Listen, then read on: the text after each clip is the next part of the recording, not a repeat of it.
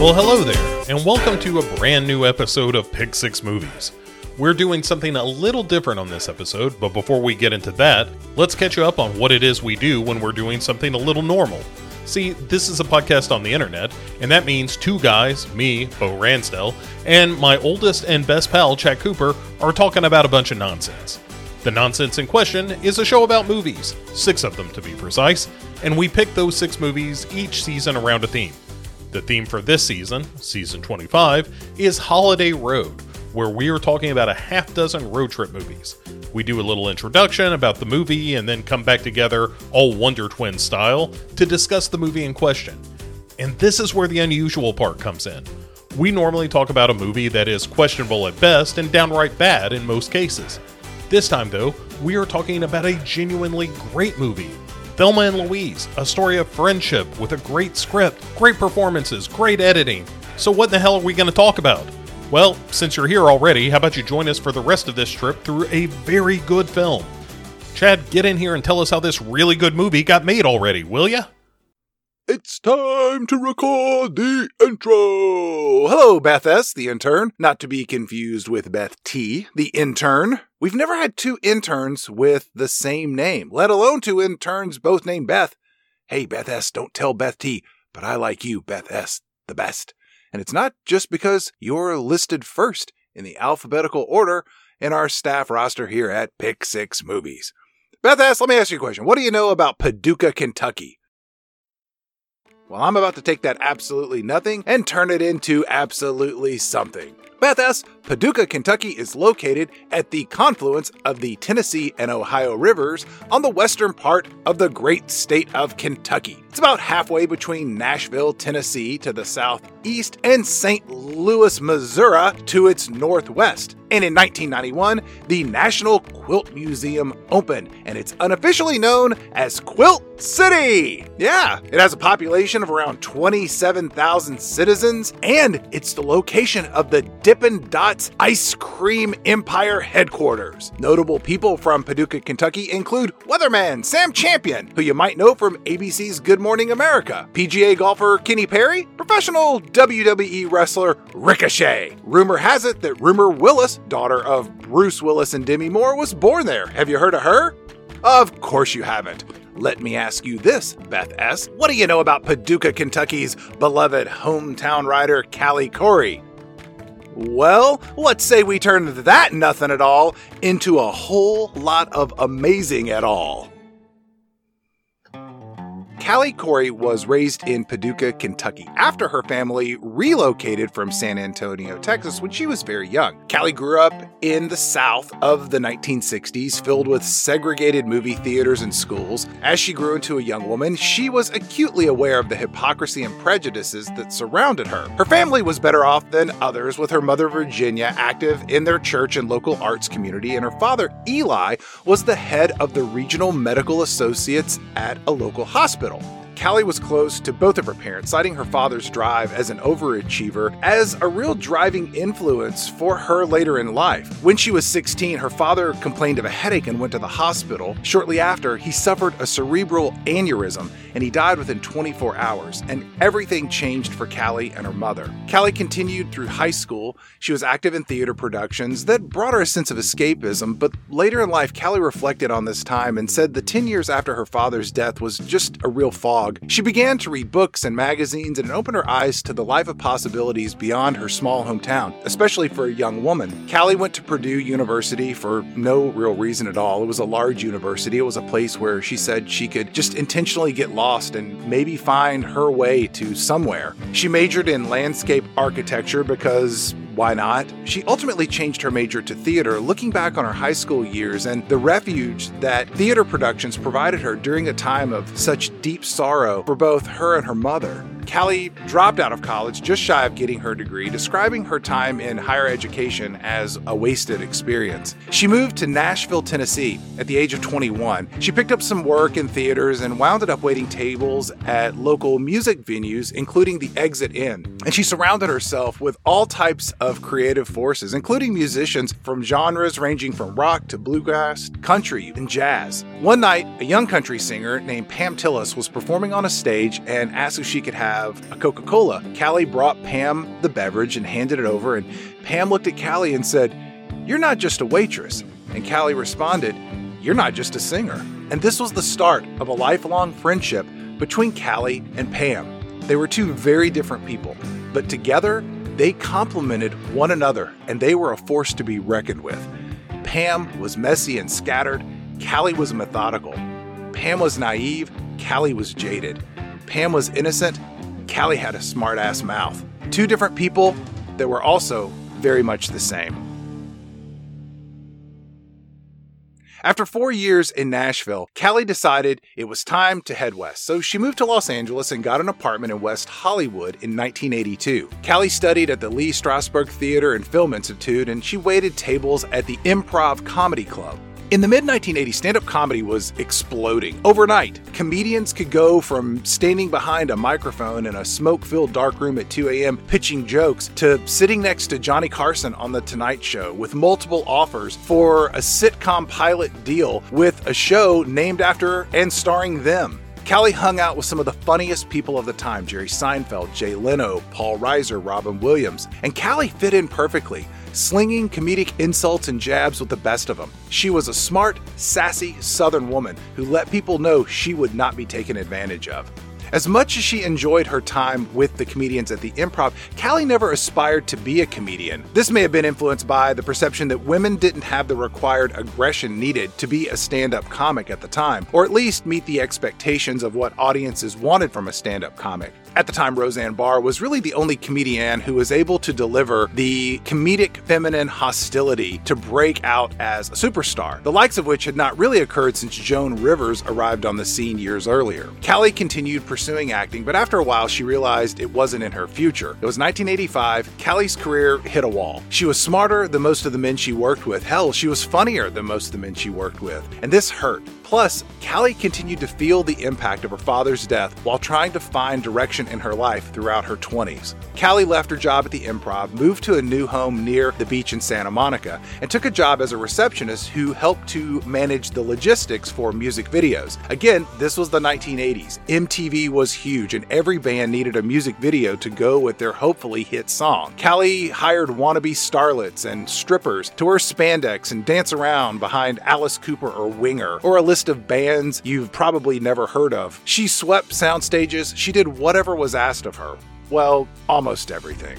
Callie had a front row seat to the misogyny and the subjugation of women in front of and behind the camera. She worked her way up from the reception desk into video production, all the time suppressing her outrage at what she saw all around her, often looking the other way just to get her job done. Women in the film and video industry were not in a place to stand up to the male dominant power structure. Unless you were Jane Fonda or Barbra Streisand, you couldn't take the establishment head on. In 1987, Callie was working as a line producer, doing everything from delivering film to the labs, ordering lighting, scouting location, and arranging casting, all unsatisfying work, but it was a great place for her to learn. Up and coming film directors full of visual flair and no restraint got behind the camera to make music videos in the minor leagues of major motion pictures pictures. Michael Bay, David Fincher, and countless others cranked out music videos in hopes of getting the chance to make a feature film. Callie was underpaid compared to her male counterparts, doing work that was often degrading to women, casting for Motley Crue and Whitesnake videos, providing women in bikinis to prance around behind guys with big hair and minimal talent.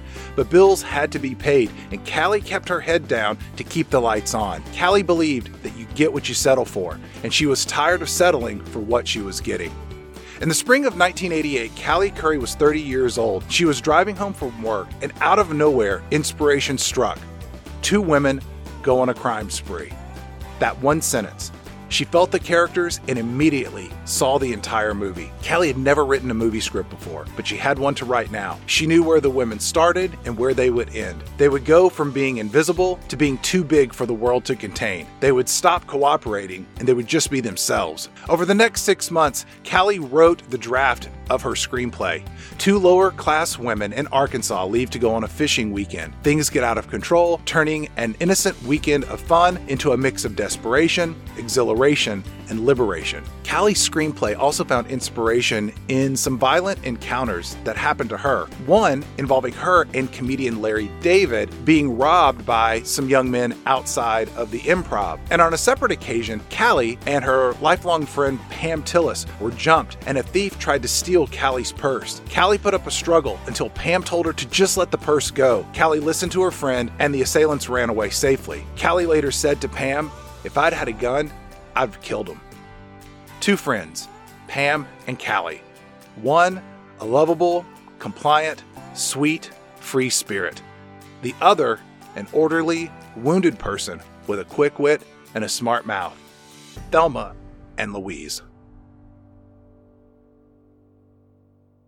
Callie's goal was to make a low budget indie film to hopefully get some broader distribution. This was a growing trend in the 1980s. Spike Lee's Do the Right Thing and Steven Soderbergh's Sex Lies and Videotape showed that independent movies could reach a broader audience and be commercially and critically successful films, leading to bigger and better things for aspiring writers and directors. Callie wanted the movie to star Holly Hunter and Frances McDormand. She worked her connections and the project was pitched to different production companies, but everybody said no. And by everybody, it was mostly men who read the script. And they said no because they felt that the two lead characters were unsympathetic and they were women. Eventually, the script landed in the hands of a friend named Mimi Polk, who ran Ridley Scott's production company. Ridley Scott had a few movies to his credit Alien, starring Sigourney Weaver, that was a big hit. Blade Runner, starring Harrison Ford, not a big hit. Legend with Tom Cruise, definitely not a hit. And Black Rain, starring Michael Douglas, uh, a so so hit. He was not the Ridley Scott we know today because he had yet to direct Thelma and Louise or Gladiator or The Martian. Polk read the script and completely identified with the character situations, just everything everything about it. She gave the script to Ridley Scott in hopes of his production company helping to get the movie get made. Ridley Scott loved the script, so much so that he bought the rights to the movie for $500,000, but he had no interest in directing the movie. Ridley Scott initially considered his brother Tony Scott, who was fresh off his success directing Top Gun and Beverly Hills Cop 2. The latter movie features a scene where the hero of that film, Axel Foley, is saved when his partner Lieutenant Taggart shoots the movie's villain, as played by Brigitte Nielsen by shooting this woman off screen, then stepping into frame and saying, Women, while Axel Foley laughs with that inhaled braying that he often did. Maybe Tony Scott was not the right choice to make Thelma and Louise. Ridley Scott took the script to his brother to see if he would be interested in directing it, and Tony Scott declined because, quote, listen, dude, it's two bitches in a car. Hmm, Tony Scott, definitely not the best choice to make Thelma and Louise. Tony Scott's next movie uh, at the time was Days of Thunder, a movie about alpha males racing around in circles. You can go find that one on this podcast. We did it, and it's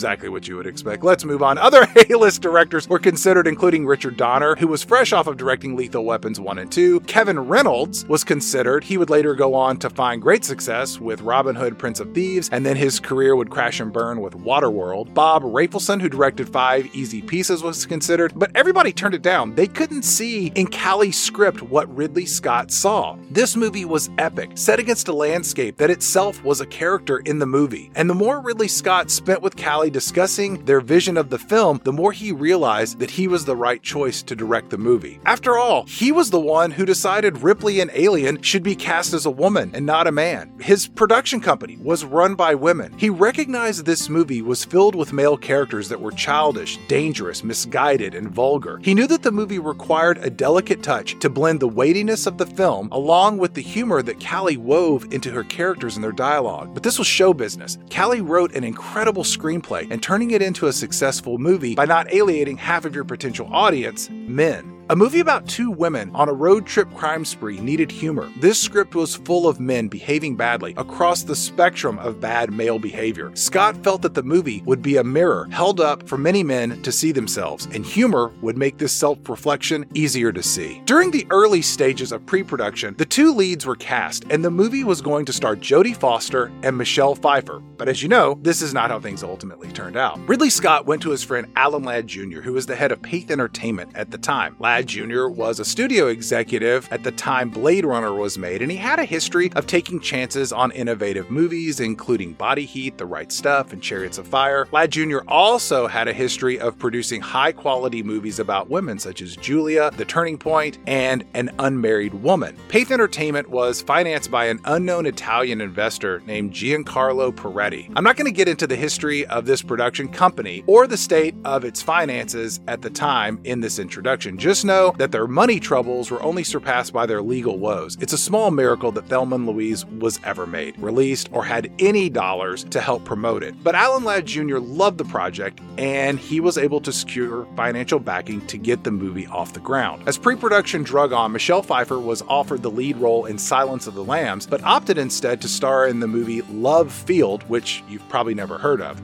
Jodie Foster also dropped out of Thelma and Louise to famously go fill the vacancy left by Michelle Pfeiffer, starring as Clarice in the movie Silence of the Lambs in any given year, there were maybe eight to 10 solid roles for leading actresses. And I'm being generous here. In 1991, the year Thelma and Louise was released, the top grossing movie was Terminator 2, a movie that had a strong female character, Sarah Connor, as played by Linda Hamilton. Now, the fifth highest grossing film that year was Silence of the Lambs, again, also with a strong female lead. But everything else in the top 10 Robin Hood, Prince of Thieves, Hook, JFK, The Naked Gun 2.5, The Addams Family, Cape Fear, Hot Shots, these are all movies that were absent strong female lead characters. The point I'm trying to make is that for actresses in Hollywood, the options are shockingly limited, and decisions to stay with a project or leave for another role are really based on what options are available at the time. And at the time, it was unsure if Thelma and Louise would ever be made. With Michelle Pfeiffer and Jodie Foster out, there was a need to recast the leads. Enter Meryl Streep and Goldie Hawn. This was very close to happening. Streep loved the script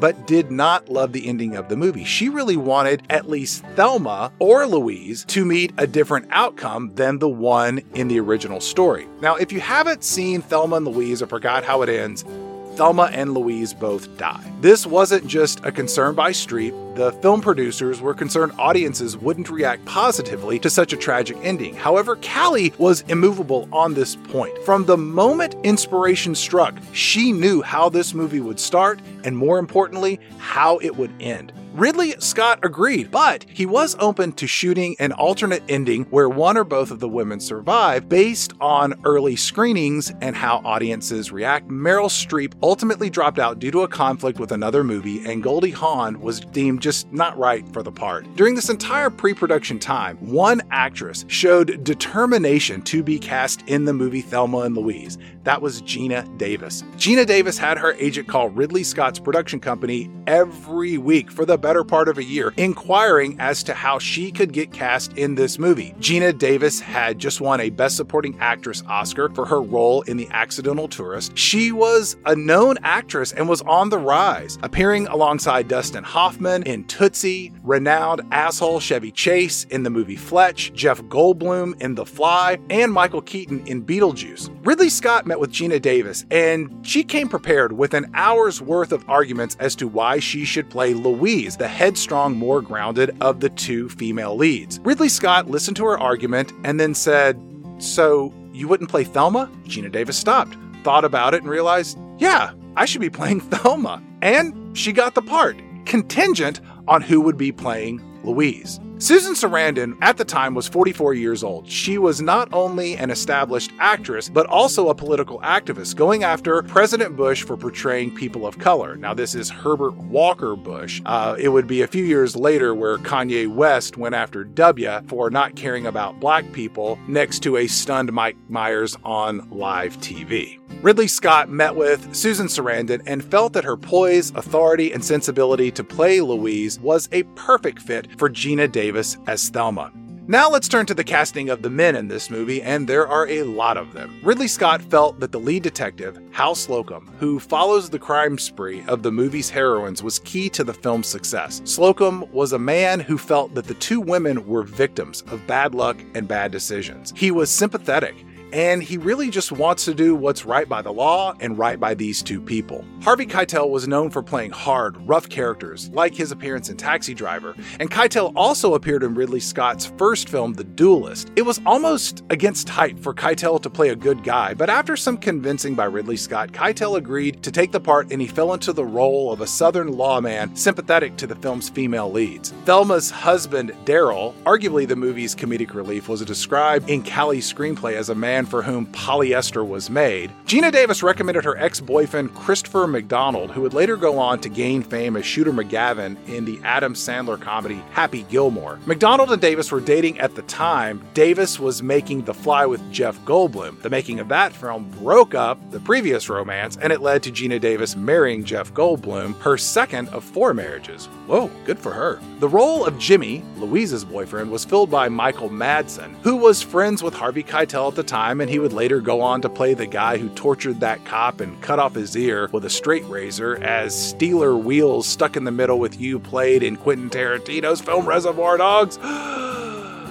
Ridley Scott originally wanted Madsen to play the role of Harlan, the man who assaults Thelma, but Madsen didn't want to risk being known as a rapist for the rest of his career. Ridley Scott couldn't see Madsen and Sarandon as a couple and asked for the two to go to lunch. And they did, and it went very well. Madsen got the part, and he delivered a performance of a man who is complicated, troubled, and at the same time principled. Lastly, there was the casting of JD, the hitchhiker cowboy hustler. Ridley Scott auditioned a lot of good looking young actors. His number one choice was Billy Baldwin, fresh off his performance in Flatliners. However, Baldwin ended up taking a role in the Ron Howard ensemble firefighter movie Backdraft, a film that starred Kurt Russell, Robert De Niro, Donald Sutherland, Jennifer Jason Leigh, Scott Glenn, Rebecca De Mornay, JT Walsh, and of course, Clint Howard. That's a hell of a cast, and it's a pretty good movie if you've never seen it. Other actors were considered and offered the role, but conflicts prevented the perfect match from appearing. Throughout this whole audition process, a young, handsome, let's be honest, gorgeous sculpted movie star to be was auditioning for the role of JD. I'm speaking, of course, about Brad Pitt. As the movie got closer to starting production, four finalists were brought in to read for the part alongside Geena Davis. Davis was so smitten with Pitt's acting,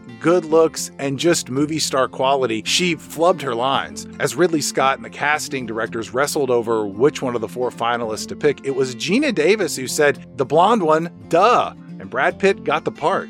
Brad Pitt gave this small role a big personality. He was good looking white trash, he was polite, charming, seductive, and funny. Pitt's performance added to Ridley Scott's vision of the movie balancing heavy drama with comedic undertones. Reportedly, one of the other finalists who auditioned but was not selected was an actor with work on sitcoms and a few small budget films at the time, an actor by the name of George Clooney. Maybe you heard of him? Who went on to luckily find success elsewhere in Hollywood. Ridley Scott, who is British, also had a senior production team that was from the UK, including production designer Norris Spencer and Thom Noble. And their awe of the American West helped the movie to reintroduce the majestic landscapes of the film to American filmgoers composer Hans Zimmer provided the music to deliver a score that reflected the characters, tone, and majesty of Ridley Scott's vision. Now, there's so much more that I could discuss regarding this movie's production, and I highly recommend you pick up a copy of Becky Aikman's book Off the Cliff, which chronicles how Thelma and Louise got made. It is fantastic. It is a wonderful read for anyone interested in the messy, misogynistic manner in which movies get made. Please go buy it, read it, you will not be disappointed. Let's jump to the end of production where it turns out that the company that's funding this entire movie, well, guess what? They ran out of money. Ridley Scott delivered Alan Ladd a pretty damn good movie, and the production company didn't have money to pay for the processing of the film. Post production drug on due to this lack of funding. There was no money for marketing because the people behind Pathé Entertainment were constantly lying. As I mentioned earlier, their finances were a complete shit show. Peretti, the guy behind the company, he eventually got arrested and was found guilty of multiple crimes, including misuse of corporate funds and fraud. What did this mean for Thelma and Louise? Well, the film got a delayed release until May of 1991, and they only had about 40% of their expected marketing dollars to promote the film. But something unexpected happened. The culture in America was primed to embrace Thelma and Louise in a way that nobody could really see coming. Thelma and Louise was advertised as a light-hearted female buddy action film. Nowhere in the trailer or poster did the film hint at the darker tones of the movie. Audiences had no idea that the movie would directly address social issues and tell the truth about the lives of women living in America. Audiences at early screenings gasped, clapped, and at times cheered after Louise shoots Harlan in the parking lot. Audiences were on board. They laughed. They were emotionally invested. But in the original screening of the film, Ridley Scott added an ending that varied from Callie's original script. Just a few short seconds of footage were added where you see the car with Thelma and Louise in it continuing to drive in the desert. It was intended to be a metaphorical survival, or so thought Ridley Scott, but instead, audiences hated it. You can go find the clip online and see it for yourself. It's tonally inconsistent with the lead up to the finale of this film, especially with the accompaniment of BB King's song Better Not Look Down playing in the background. The audience response was abysmal. They hated the ending. Ridley Scott and his crew scrambled. They cut off the last few seconds of the film as included in the original screening. They screened the movie again without that ending, and everything changed. Audiences were on board from start to finish. Well, some audiences were on board. The movie was released on May 24th, 1991, and guess what the number one movie that weekend was? Backdraft. you heard that cast earlier. Clint Howard puts asses in seats, people. Number two at the box office was the Richard Dreyfuss Bill Murray cringe comedy, What About Bob, followed by Bruce Willis and Hudson Hawk, good God. And then came Thelma and Louise in fourth place. But the next week, it stayed in fourth place, and it remained in the top 10 grossing movies for six straight weeks. Not too bad, considering it had some stiff competition from Terminator 2, Boys in the Hood, City Slickers, The Rocketeer, Point Break, Robin Hood, Prince of Thieves. The movie was a success because people were talking about it to one another and in the media, and people wanted to see what all the fuss was about. Women gave the movie high praise as a representation of all the bullshit that they have to put up from idiot men. There were others who saw the movie as transformative violence, calling the heroines thoughtless people who committed aggressive actions to justify robbery and manslaughter. But let's be honest here, it was mostly conservative right wingers who bashed the movie, and not surprisingly, the movie did not perform well with male audiences, especially those south of the Mason Dixon line. Thelma and Louise was, as the New York Times' Janet Maslin called it, unfamiliar in the best possible way, and that the movie sees something other movies have not seen because the men in this story don't really matter. Women found the film to be empowering, whereas some men criticized the movie for glamorizing the killing of men. Screenwriter Callie Khouri later told The Observer that Bad guys get killed in every goddamn movie that ever gets made. That guy was a bad guy and he got killed. It was only because a woman did it that there was any controversy at all. When it came time for Oscar season, Thelma and Louise received six Oscar nominations, including Best Director for Ridley Scott, Best Cinematography, Best Editing, a Best Actress nomination for both Geena Davis and Susan Sarandon, and a Best Screenplay nomination for Callie Khouri. Filmmakers felt the fact that both Davis and Sarandon were nominated worked against the film as they may have split their votes. And the winner that year turned out to be Jodie Foster for her performance in The Silence of the Lambs. However, Callie Khouri won an Oscar for her very first screenplay. The movie led to academics writing articles examining its place in the history of cinema, comparing it to Easy Rider, Butch Cassidy and the Sundance Kid, and Bonnie and Clyde. The movie inspired singer songwriter Tori Amos to write and record Me and a Gun, a song about her survival of rape years earlier. Jessica Enevold's essay, The Daughters of Thelma and Louise, argues that the film attacks controversial patterns of chauvinist male behavior while exposing the stereotypes of male female relationships and flipping the script on gender roles of the road trip genre of film. And in 2011, Raina Lipsitz called it the last great film about women, noting that women themed movies have been losing ground. As for screenwriter Callie Khouri, well, she went on to write the romantic comedy Something to Talk About, which received mixed reviews. She directed directed the film Divine Secrets of the Ya-Ya Sisterhood, which was incredibly well received, and later in her career, she developed the ABC country music series Nashville. Very well done. The Bechdel test is named after cartoonist Alison Bechdel. It's a measure of how women are represented in film and other fiction. Passing the test requires a movie to meet three criteria. The first is that there must be at least two women in it. The second is that the women must talk to each other. And third, they must talk about something other than a man or men. And you get bonus points given if the women in the movie have names.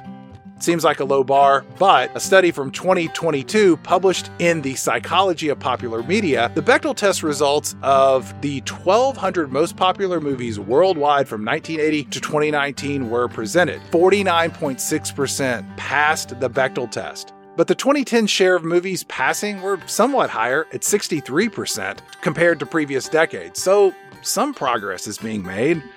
Some you know what? Let's say we get Mr. Bo Ransdell in here, another middle aged white guy, to talk about a movie we have no real justification to share our thoughts on to see if this movie is any good because it is very, very good. What are we doing here? Something's changed on Pick Six Movies. You know what? Let's get this show on the road. Ladies and gentlemen, Pams and Callies, Pick Six Movies proudly presents the 1991 groundbreaking film, Thelma and Louise.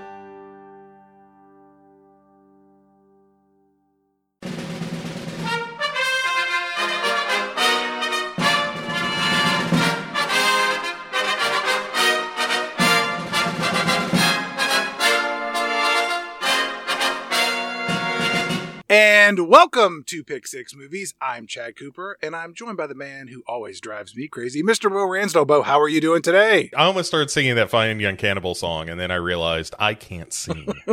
this is going to be a very different discussion because I think that this may be the best movie we've ever reviewed on Pick Six Movies. I think that's easily true. I would argue we've done a, a handful of fun movies that we really got behind. Like Invasion USA has been sort of the high watermark for me because that's just a great time in watching a movie. This is the first movie that we've done that feels like, well, all right, now we've got a movie. Yeah. I, we had had a steady diet of just pure garbage. And this was a pick for me. And I was like, you know what? I'm going to order a salad for once. I'm going to do something nutritious. It, it's an interesting movie to do. Like you said in the introduction, having two middle aged white guys discuss one of the more prominent feminist films of the 20th century is is probably slightly inappropriate, but it's also a very good movie. That's not to say that just because it's, it's a feminist movie that somehow drains how good a movie it is. You know, that the ideology of the movie sits very nicely alongside the movie. I mean, it's sort of that perfect symmetry of the movie has something to say and it says it in a way that is really entertaining and compelling and emotional. It's a terrific movie. You know, it was nominated for a bunch of Oscars. It deserved to be nominated for a bunch of Oscars. It's beautiful to look at. It's yeah. I had such a good time watching this. It was such a different note experience yeah. of going through this movie a couple of times and really seeping myself in it in a way that I'm used to doing with like your masters of the universes.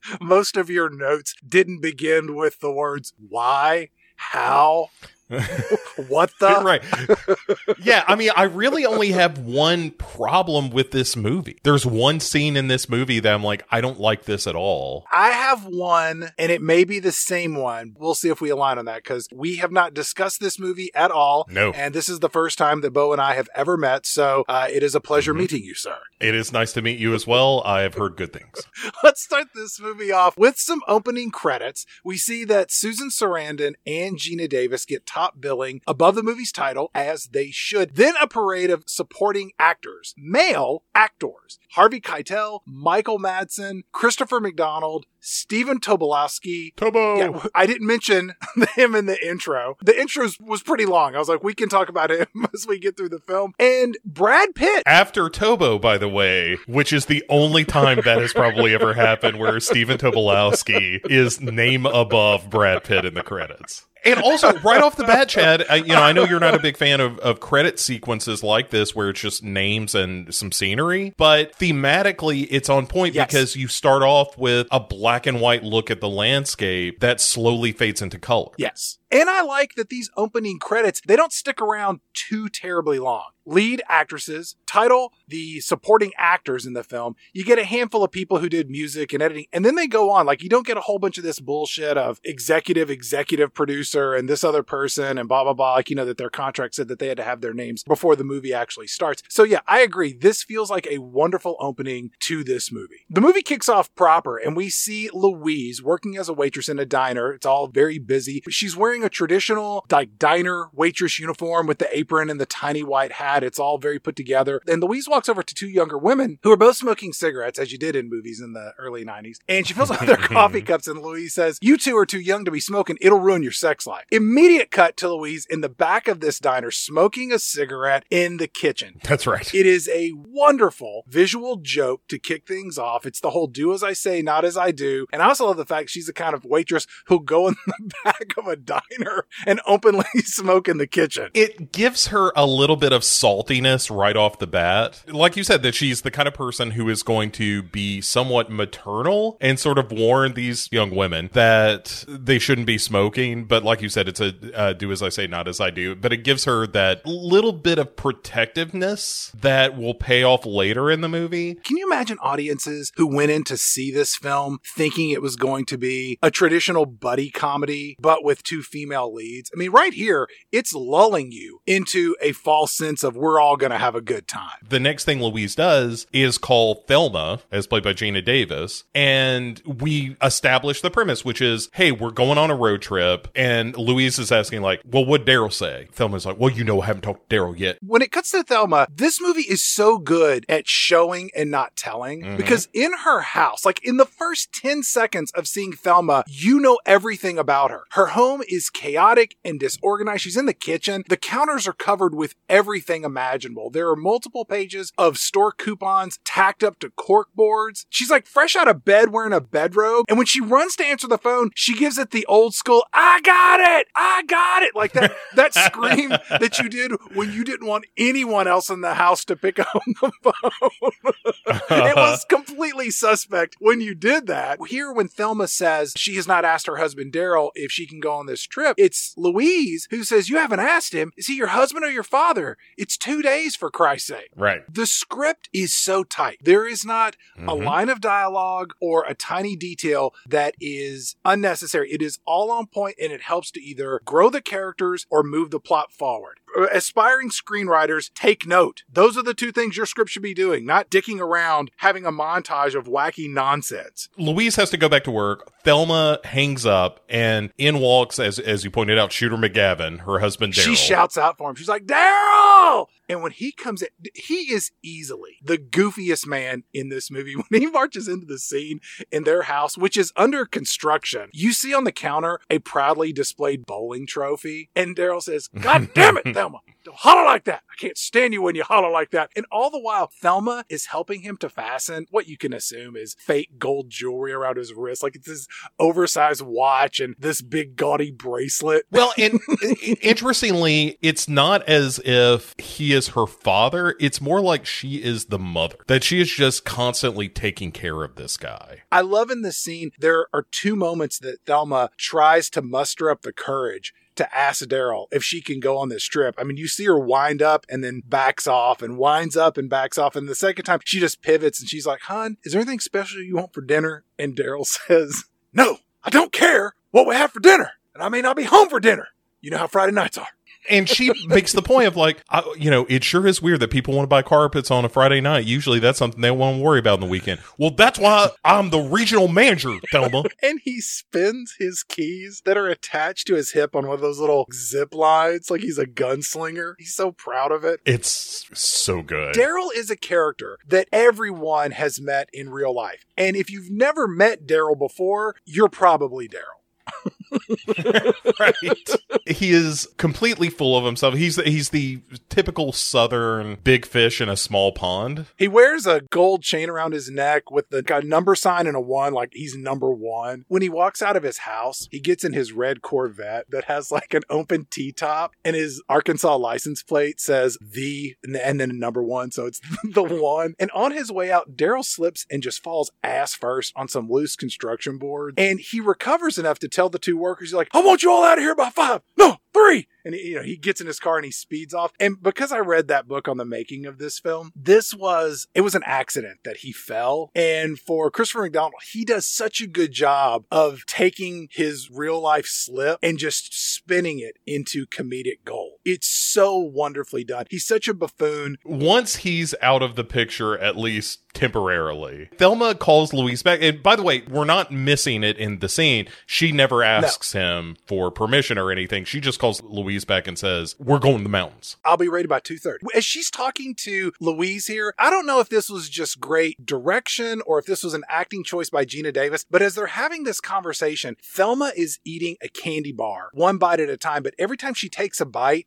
she puts it back into the freezer. I don't know if I noticed that. That's wonderful. It, it just adds to her being this quirky, unorthodox, superficially scatterbrained person that would do something this unusual. Thelma asks Louise, What should I bring? And Louise says, Bring warm stuff. It's the mountains. And then she says, Steal Daryl's fishing stuff. And Thelma says, But I don't know how to fish. To which Louise responds, I don't either, but Daryl does it. How hard can it be? And right. one, it's a great joke. Uh-huh. But I also like that Louise says, Steal his fishing stuff, not grab his fishing stuff or take or pack or borrow or any other word. She says, steal his fishing stuff. It's again one of those little details when looked at it as part of the whole, it's like, oh, this all makes sense. And it also shows that she thinks that Thelma's oaf of a husband is just a complete clod, which he is. Louise has very definite opinions about Daryl, and none of them are good. no. There's a scene we'll get to later where they're talking to Brad Pitt, and her description of Daryl is fantastic. Louise leaves her job at the diner and she hops into this seafoam green 1966 T Bird convertible. Mm-hmm. Not a car that is easy to forget. We see each of our film's protagonists start to pack for this trip. Thelma is literally just dumping things into her suitcase from her chest of drawers, whereas Louise is literally putting pairs of shoes inside plastic bags, almost alphabetizing her clothes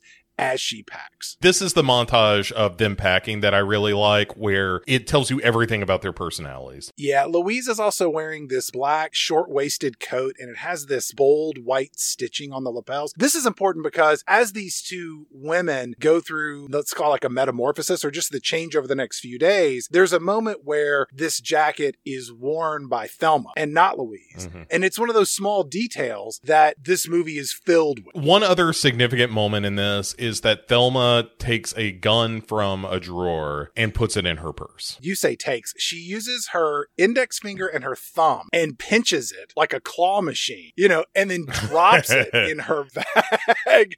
Again, showing that her decisions may not be the best or her being overly naive. We also do see Louise calling someone named Jimmy and she gets his answering machine, which is how we know his name's Jimmy. But we also see her very subtly turn over a photo of a man that we are assuming is Jimmy, as she gets the answering machine message. Again, building up to so much more that's coming throughout the rest of the film. Louise eventually pulls up to Thelma's house, and Thelma comes out and loads multiple pieces of luggage and all kinds of fishing equipment. I mean, it's real scatterbrained what she's bringing out. And before the two hit the road, they snap a Polaroid of themselves smiling and happy. Yes. Which is now a very iconic moment in this film's history because of how it ends and, you know, the two of them, mm-hmm. where they mm-hmm. start and where they ultimately end up when they get in the car, when, once they're taking off on the trip, Thelma hands over the gun to Louise, who's like, What the fuck do you want me to do with this yeah. thing? She says, Come on, Louise. There might be psycho killers or bears or snakes. The another thing I love about this moment, when she tells Louise, Hey, I brought this gun to protect us from these crazy things, Louise says, Just put it in my purse. So now we, the audience, know that Louise is aware of a gun and has easy access to the gun. We know that they're headed to some fishing cabin that's owned by Louise's boss, who's going through a divorce. I like that her boss, a man, is going through a divorce, but to screw over his soon to be ex wife, he's letting everyone who works at the diner just go up to this place. In hopes they will burn it down, no doubt. Or just whatever. Before he has to turn the keys over, I think is how she says it. It's another, like, not even a background character. It's a character that's being talked about of just being a shitheaded guy doing shitheaded guy things. There's two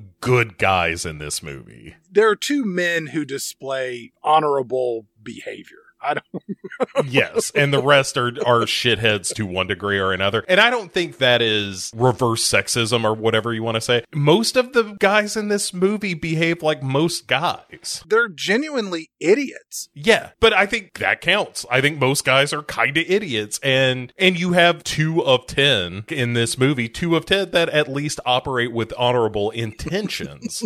even if that doesn't necessarily always go well, but to that point this is where we get Thelma's reveal of like, "Oh, I never asked Daryl. I left him a note and, you know, um, his dinner in the microwave." She also says, I ain't never been out of town without Daryl. And Louise asks her, like, well, how'd you get him to let you go? Well, I didn't ask you. Mm-hmm. At least here, Thelma is breaking free from this role of being a dutiful housewife. Louise laughs with approval and says, Well, you get what you settle for, which was a line that in the introduction that the film Mhm. screenwriter uh, Callie Khouri used, you know, regularly. And I don't know that I can necessarily disagree with that. I think that's absolutely true. And Thelma of the two characters has the bigger arc through the film. Louise definitely does have an arc, but hers is sort of down and then up again. Whereas Thelma is very much the character that's the more dynamic metamorphosis through the movie and says some really interesting stuff that we'll talk about Yeah. later on. But I think that just how their relationship changes, but it doesn't feel forced or heavy handed for as much that happens no. in this movie. I don't know that allegorical is the right word or that it's, you know, being presented in a unrealistic way. there's a very symbolic Yeah. quality to this and we'll get deeper into that but uh there's a, a really funny moment here i think ju- again to illustrate louise's character where geena davis just throws her feet up on the Mm-hmm.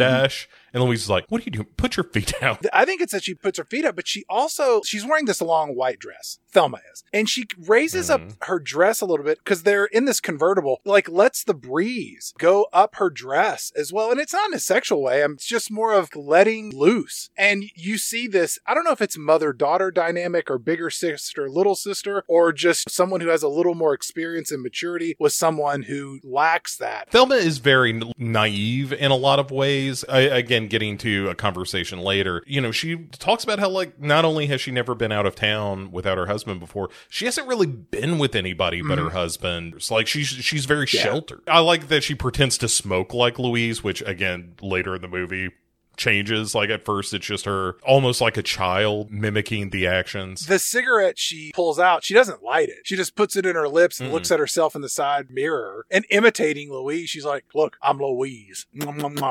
Smoking a cigarette. And Yeah. Louise just laughs at her. As they drive along, Thelma begs for Louise to stop off so that they can have some fun at this roadside bar in Arkansas. And Louise objects, but gives in because Thelma never gets to do anything like this. And they pulled off at this place called the Silver Bullet as the sun is going down. And this is not the last time that Louise gives into Thelma's seemingly innocent request for fun. During their trip, that ends badly. Mm-hmm. Inside the bar, Thelma and Louise take a seat at a table, and the waitress, her name is Lena, she asks if they want a drink, and Louise says, no, thank you. But Thelma says, I'll have a wild turkey straight up with a Coke back. Yeah. And Louise, who's kind of shocked by this, I, I've never seen you drink, or, you know, it's been so long. And Louise then goes along with it and orders a margarita with a shot of Cuervo on the side. That's how she one ups her. But then Thelma immediately raises the stakes because when they bring over that first shot, she throws it back and orders another wild turkey shot. We've all had those friends, you know, those people that don't get out very often. And when they do, Mhm. they go from zero to 60 immediately. Yeah, I mean, again, she's sheltered. She hasn't been able to do any of this. Like, she went from high school to Yeah. marriage. I think she went from middle school to high school to marriage as they break it all out. I mean, her, like you said, being that friend that's just like, all right, everybody, Yeah. batten down the hatches. This doesn't. It's it's like the husband that goes to the conference and gets loaded, and everybody's like, "Can you believe that Terry fell asleep in the lobby? He woke up while somebody was checking in the next morning. That's the only thing that stirred him, and it's that kind of thing of just like, we're all gonna party tonight, you know? Yeah. Who's with me? Yeah. Who's with me? So enter into our movie Harlan, who is this tall, arguably good looking guy Mhm. that you would find in a place like this, hitting on any woman and every woman. Harlan comes over and he says, What are a couple of Kewpie dolls like you doing in a place like this? And Thelma immediately spills the details of their trip. And Louise just just shuts this down with a cross look. And again, this will not be the last time Thelma spills the details of their plans to a handsome man. He's very redneck charming because Thelma's like, oh, I got a uncle named Harlan. Harlan says, "Oh, is he funny? If he does, then we got ah. something in common." And you're like, "Ugh, this guy's just gross." Louise eyes this immediately. One, he's sitting backward on a chair, like he's about to have a real heart to heart with some youth about the dangers of doing drugs or something. I like that Louise, you know, having seen this particular routine multiple times in her life, just blows two full lungs of cigarette smoke into Harlan's face as this act of defiance. She's like, "I think you need to leave because I need to talk about something real important." with my friend. Right. Harlan, before exiting, he says to Thelma, You better dance with me before you leave, or I'm never going to forgive you. And like you said, he's charming, but you get bad vibes from this dude. Thelma, again, being the innocent here, is trying to convince Louise, like, I just want to have some fun. I want to do some dancing. This is vacation. I never get to go on vacation. Let me have a good time. Harlan is sending drinks over Yeah. to the table. Finally, they decide to do some dancing. So Harlan and Thelma pair off, and Louise dances with some other dude who seems really bummed out when she leaves the dance later, which I really enjoyed. Whereas, like, a, oh, shucks. There's more dancing and drinking and dancing and drinking. Mhm. And finally, Louise comes over to Thelma and Harlan, who are still dancing, and she says, Hey, I'm going to go to the little girl's room. Then we're leaving. And Thelma says, Okay. Uh, she's, you know, ready to go. But Harlan is just spinning her around and around and around to the point to where she says, Stop. And Harlan says, Well, let's get you some fresh air, little lady, because, you know, she's sweaty. We've all, well, I can't say we've all been in bars like this, but even a place where it's loud and it's hot and it's filled with cigarette smoke and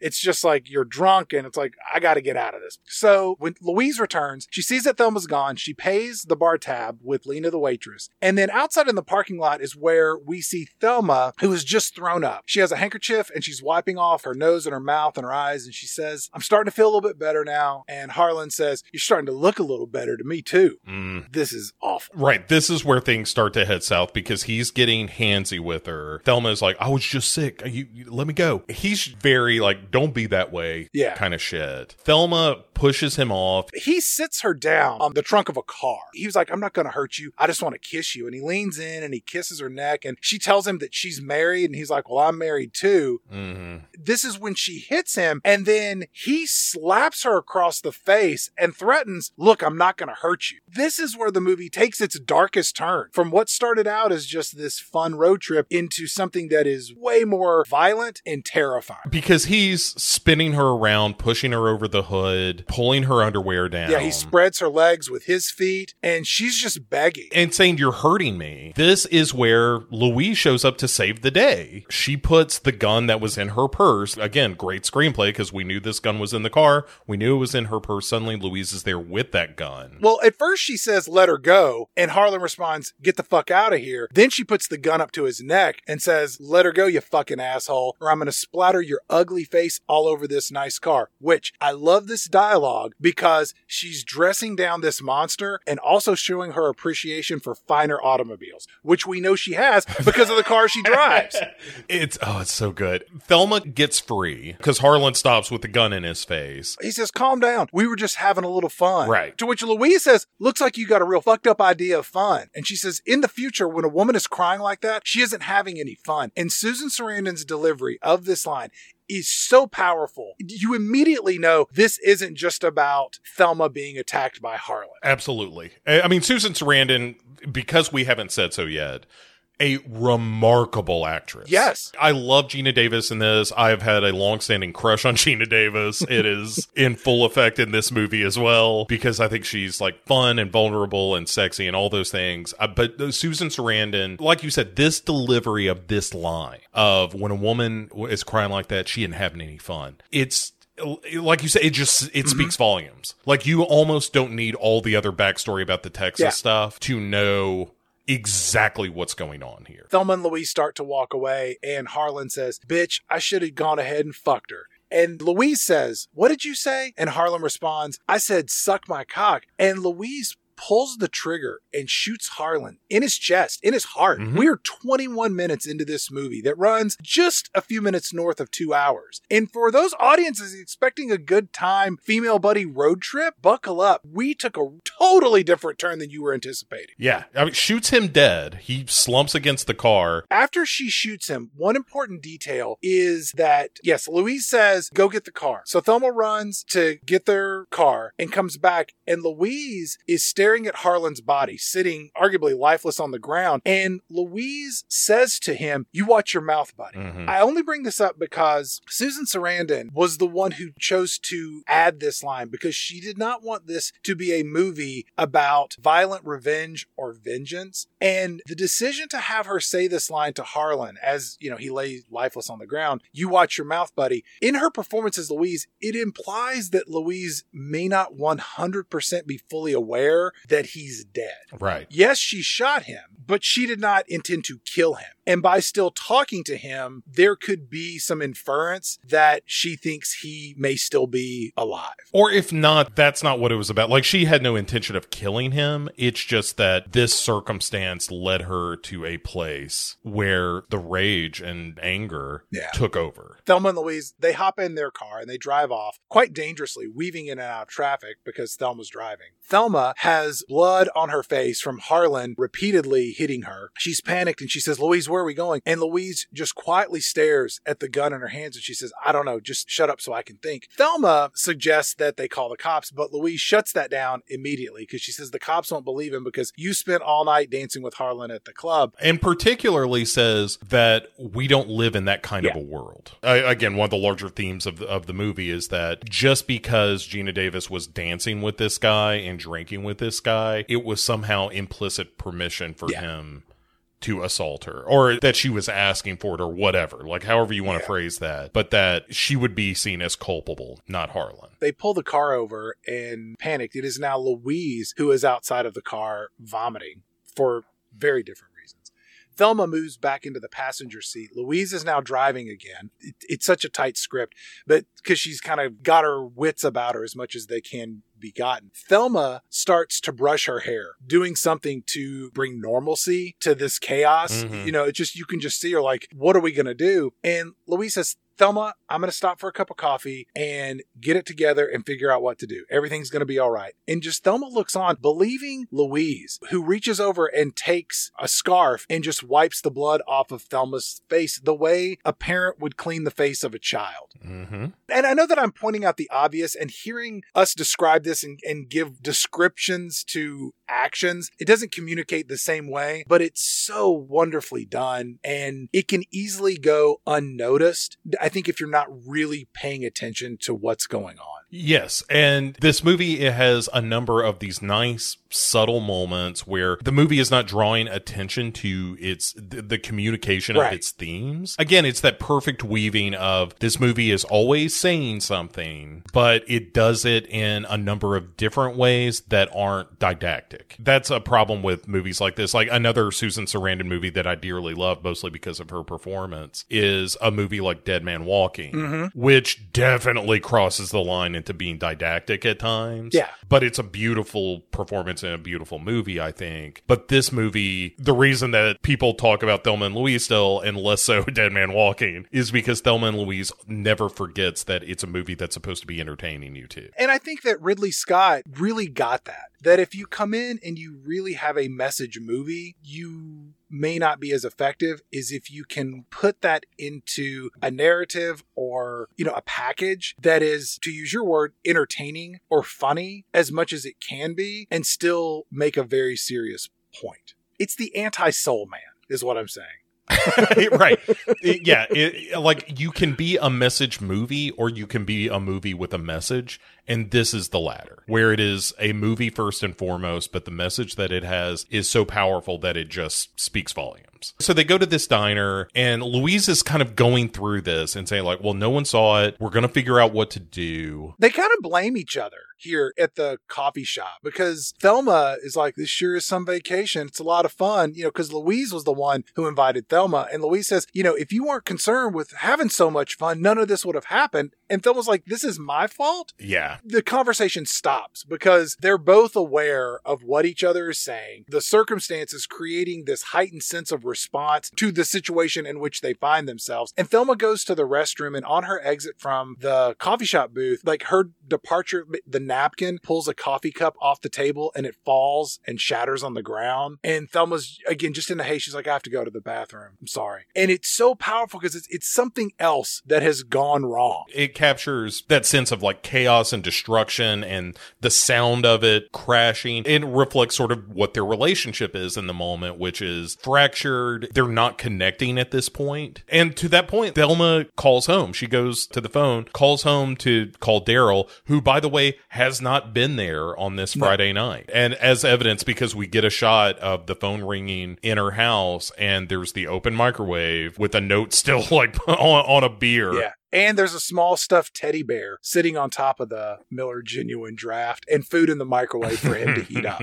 Yeah. And so then we go to our one of two decent guys in this movie. Harvey Keitel makes an appearance in the movie. First, we see Harlan being zipped up in a body bag. So we know he's he's dead, dead. Sure. And it's, yeah, Detective Slocum, as played by Harvey Keitel and not his penis. I'm so glad to not see Harvey Keitel's penis in a Harvey Keitel movie. Much like me, though, I feel pretty confident that his penis is dressed up like a detective as he is working Harvey, on the detective. Yeah, Harvey but... Keitel's penis is like his Kuato, you know?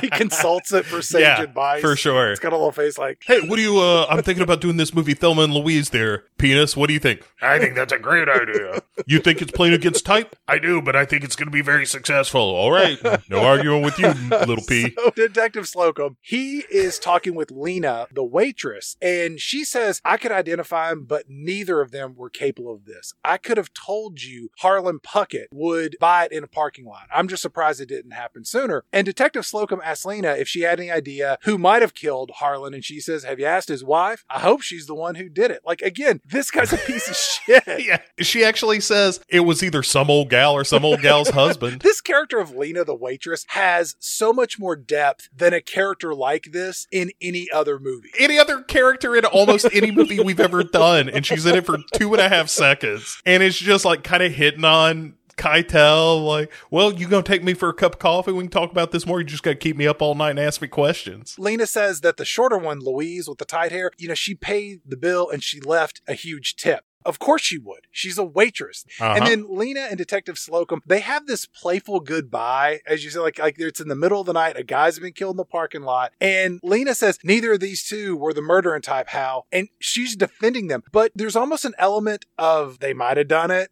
And I also like the fact that she calls him Hal. She knows him. This is a small town. Mm-hmm. Louise is calling Jimmy and gets the answering machine. So she goes to the bathroom and it's just her in there and Geena Davis is in the stall. And we know this because we see her purse sitting up on top of it's a cement block wall. It's not like a stall you would see in a restaurant like a thin mm. divider. These are cinder blocks stacked in paint. Yeah. This is a, that kind of an establishment. But I like that when Louise walks in, she knows Thelma's there because she sees her purse, but then out out loud, she says, Thelma, you in there? So that now Thelma knows Louise is in there. Right. Those little details, I was just in awe. Yeah. And Louise is cleaning herself in the mirror. Another great moment of like, they're both trying to compose themselves and establish some kind of normalcy. And while Louise is straightening herself in the mirror, there's a little spot of blood on her face that she finds. Yeah. And she kind of wipes it away and freaks out a little uh, about it a little bit quietly. She's not losing her mind, but clearly is the, the reality of this kind of comes crashing yeah. home again, and they ju- they yeah. hit the road. The sun's coming up, and Thelma is letting the breeze of the open windows brush up her legs again with her feet on the dash, and she's just in shock. Louise says, "We need money. How much do you have?" She says, "We can stop at a hotel room, and I'll figure out what to do next." And Thelma fishes around in the pockets of her dress, and she pulls out some crumpled up bills, and she counts them out. And she's like, uh, "We have sixty-one dollars. Shit, forty-one dollars." Because the wind snatches a 20 and blows it out the window.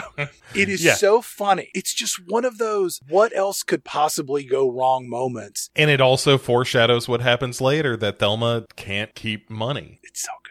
So they go to a motel. Louise is in a towel, like coming out of the shower. Of course she would, Bo. She just found a tiny speck of this guy's blood on her face. I've got to get clean. Thelma is having a, a good old fashioned meltdown because she's like, I want to go, go to the cops. We don't have any plan. What are we going to do, Louise? And Louise is like, I don't want to go to jail. And that's, that's what's in front of us right now. Why don't you go down to the pool? I'm going to try to figure mm-hmm. something out. And, and so that's what Thelma does. She, Thelma goes to the pool. Louise calls Jimmy, as played by Michael Madsen. How good is he in this? It's shocking how good he is. He's been good in other roles, but there's something about this role and the chemistry that he has with Susan Sarandon that is just tragically beautiful. Yes, he, there's something. I think you use the word vulnerable in the introduction with him, and that's kind of that character. We don't know a lot about him, but we kind of know everything we need to know, and and there's a lot of depth there. Mhm. You know, she basically says like, "Hey, I've got sixty seven hundred dollars in the bank. I can't get to that. Can you wire that to me? And I can't tell you why."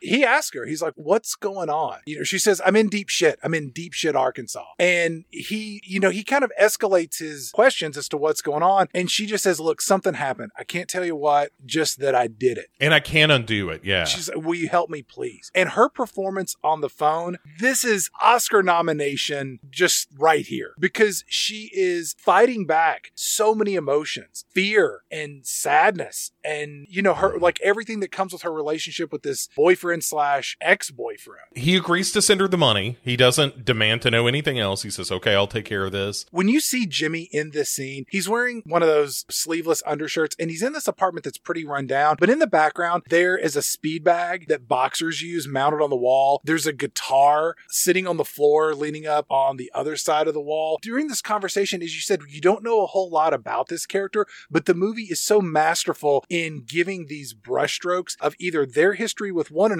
these physical representations of who this character is. We learn a little bit about him later, but not again, not a ton. And Louise just asks him, like, "Do you love me?" And he kind of balks for a second, and then he says, "Yeah." And she says, never mind. Just wire me the money. Yeah, she needs help. She needs someone. She needs Jimmy. And then she just immediately shuts us down. I was like, just give me the money. But he comes through. You know, that's the thing is that um, uh, most of the, the men in this movie disappoint the women around them to no Yeah. end. Jimmy is the one guy that at least comes through and and wants to help. I like when Thelma goes down to the swimming pool. You see her walking down there and she's pulling her suitcase behind her by the strap. Uh-huh. And by the time Louise goes to pick her up, Thelma is full on sunbathing by the pool with headphones on. Let me also say that this swimming pool has about a 10 foot chain link fence around it. And in the background, you can see 18 wheelers barreling down the interstate. One of the things that's really fun about this movie is every motel, every gas station is just some rundown place along the side of the road.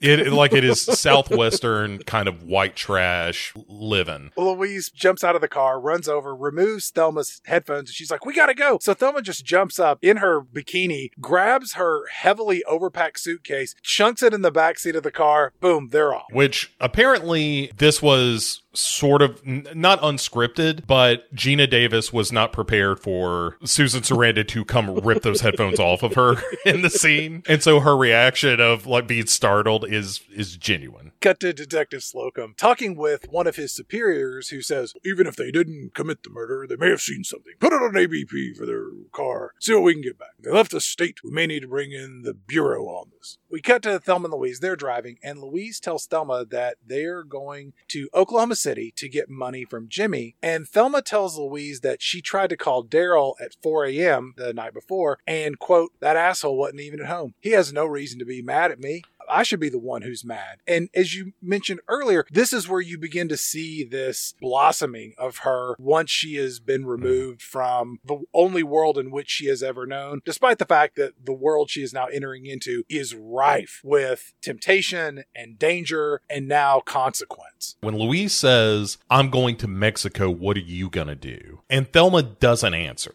Like she Yes. is unwilling to commit to any course of action right now, which is understandable, right? Like if you just showed up on my doorstep and were like, "Look, some shit went down. I got to go to Mexico. Are you in?" Well, she, what she says in this state of confusion is, "I don't know what you're asking of me." And Louise says, "God damn it, Thelma, don't do this. Every time we get in trouble, you go blank or you plead insanity or, or some such shit. Not this time. Things have changed, but Yeah. I'm going to Mexico." And what I loved about this dialogue was every time we get in trouble, you go blank or plead insanity or some such shit.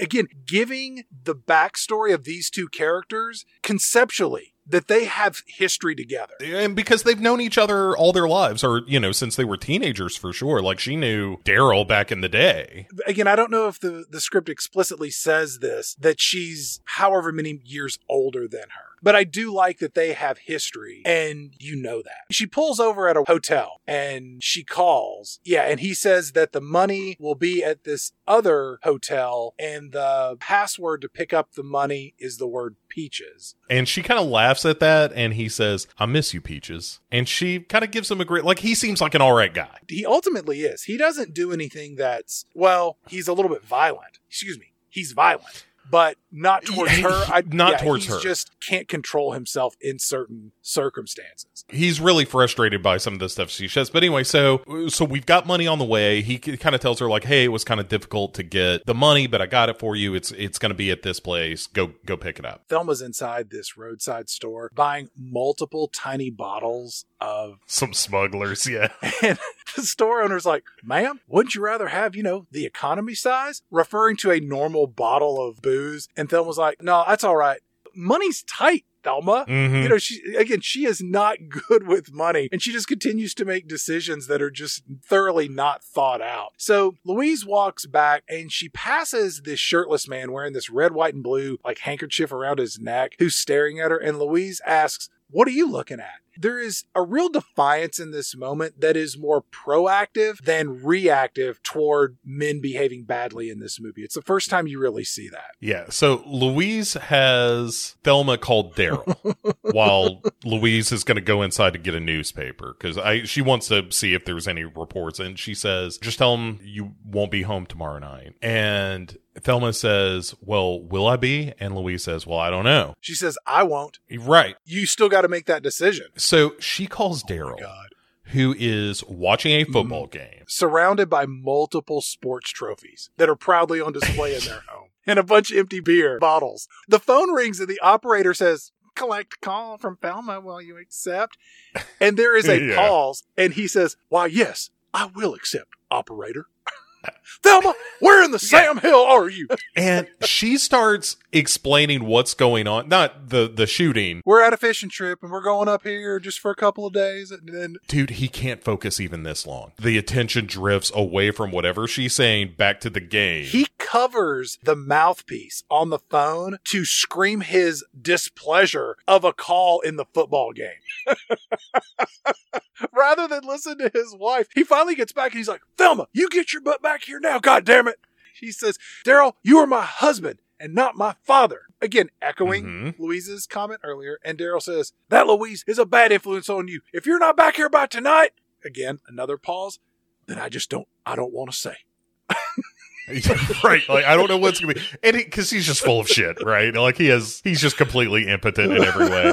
And well, then Thelma says, "Go fuck yourself, Daryl." He's just left holding the receiver. He's like, "That's just great." coming out this phone booth, she runs into the fucking Adonis that is a young Brad Pitt. Literally trips over him. I mean, he's really like something a sculpture you would see in a museum. It's crazy. But that we'll get to the scene later where he's got his shirt off. But holy, You know what else is great about this? You can see those trademark Brad Pitt affects in this early performance. Just that easygoing charm where he's like, I'm sorry, darling. He's like, Did I cause that? Are you okay? He's charming white trash in this. It's a very quick encounter at first, but then Thelma gets in the car and is kind of doing her makeup in the rearview mirror, and she is totally checking Brad Pitt out as he's trying to hitch a ride behind her. Yeah, well, he's wearing like A Canadian tuxedo. blue jeans, a blue jeans jacket, a white t shirt, Uh huh. Canadian tuxedo. and a Uh-huh. cowboy hat. He's dressed like Rowsdower from MST 3000 episode. but it's a pretty all American Midwestern look. And as she adjusts her mirror to look back at Brad Pitt, he walks over to her sitting in the car and he's like, Excuse me, ma'am. I was uh, wondering which way you were headed. See, I'm headed back to school. My ride fell through, and if you're going my way or if I'm going your way, maybe I could get a ride with you. It's a hundred percent grade A bullshit. Absolutely. Naive Thelma, she's like, I think we're going to Oklahoma City. It's like, well, wouldn't you know it? That's where Brad Pitt's headed. Of course it is. She's totally bought it. Louise rolls up and is like, I don't think this is a good idea. She's seen this shit before. With Thelma, just the day before. Like, Thelma is just, eh, like, all it takes is a pretty face, and she's, God bless her. Thelma is just kind hearted and naive and also a little horny. I think that those are all true, but again, kind of the way that I said, you know, we've all known a Daryl. I think we've all known people like Thelma, men and women alike, just people that expect the best in other people. You know, that they always default yes, yes. that this person has good intentions, which I don't think that there's anything wrong with that, except for the fact that there are people that do not have good intentions and will take advantage of you. But she has not been outside of her very small world to be able to have a good bullshit detector. That's right. And so Louise gets in the driver's seat, hits the pedal to hit reverse on this, goes backward, drives like a stunt Uh-huh. woman backwards to the gas station, tells someone to fill up the tank at this rundown white dress gas station, and then asks Thelma about the conversation she had with Daryl while Thelma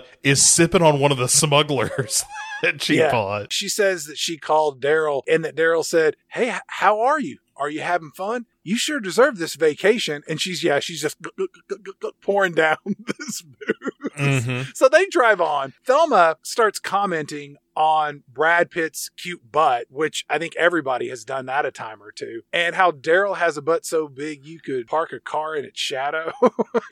Uh, right. Louise asks Thelma to find all the secondary roads from Oklahoma City to Mexico on a large map. And Thelma says, Hey, we can take 81 down through Texas. And Louise immediately says, No, I'm not going through Texas. Find another route. In a tight script like this, you know this has greater meaning. And Thelma points out the border between Texas and Mexico is huge. And Louise just demands she find another way. She's not going to go through Texas. And this whole exchange happens as a train rumbles by, adding noise and motion, and at the same time, kind of representing the large obstacles that present themselves in their final destination. Thelma is also asking, like, what happened in Texas? I know something happened there. And Lu- Louise kind of deflects by saying, shooting a guy with his pants down and getting caught for it in Texas is not the place Right. to do it. There are a couple of other little things here, are actually one of them not so little, but in part of this is when they first get in the car after Thelma gets the smugglers and has run into Brad Pitt. That's the first time where she says, How long before we're in Mexico? To sort of suggest that uh, she's Yeah. bought in now. And there's also a very quick cutaway where we see Harvey Keitel going through registered car owners, so you know that he is still on the hunt.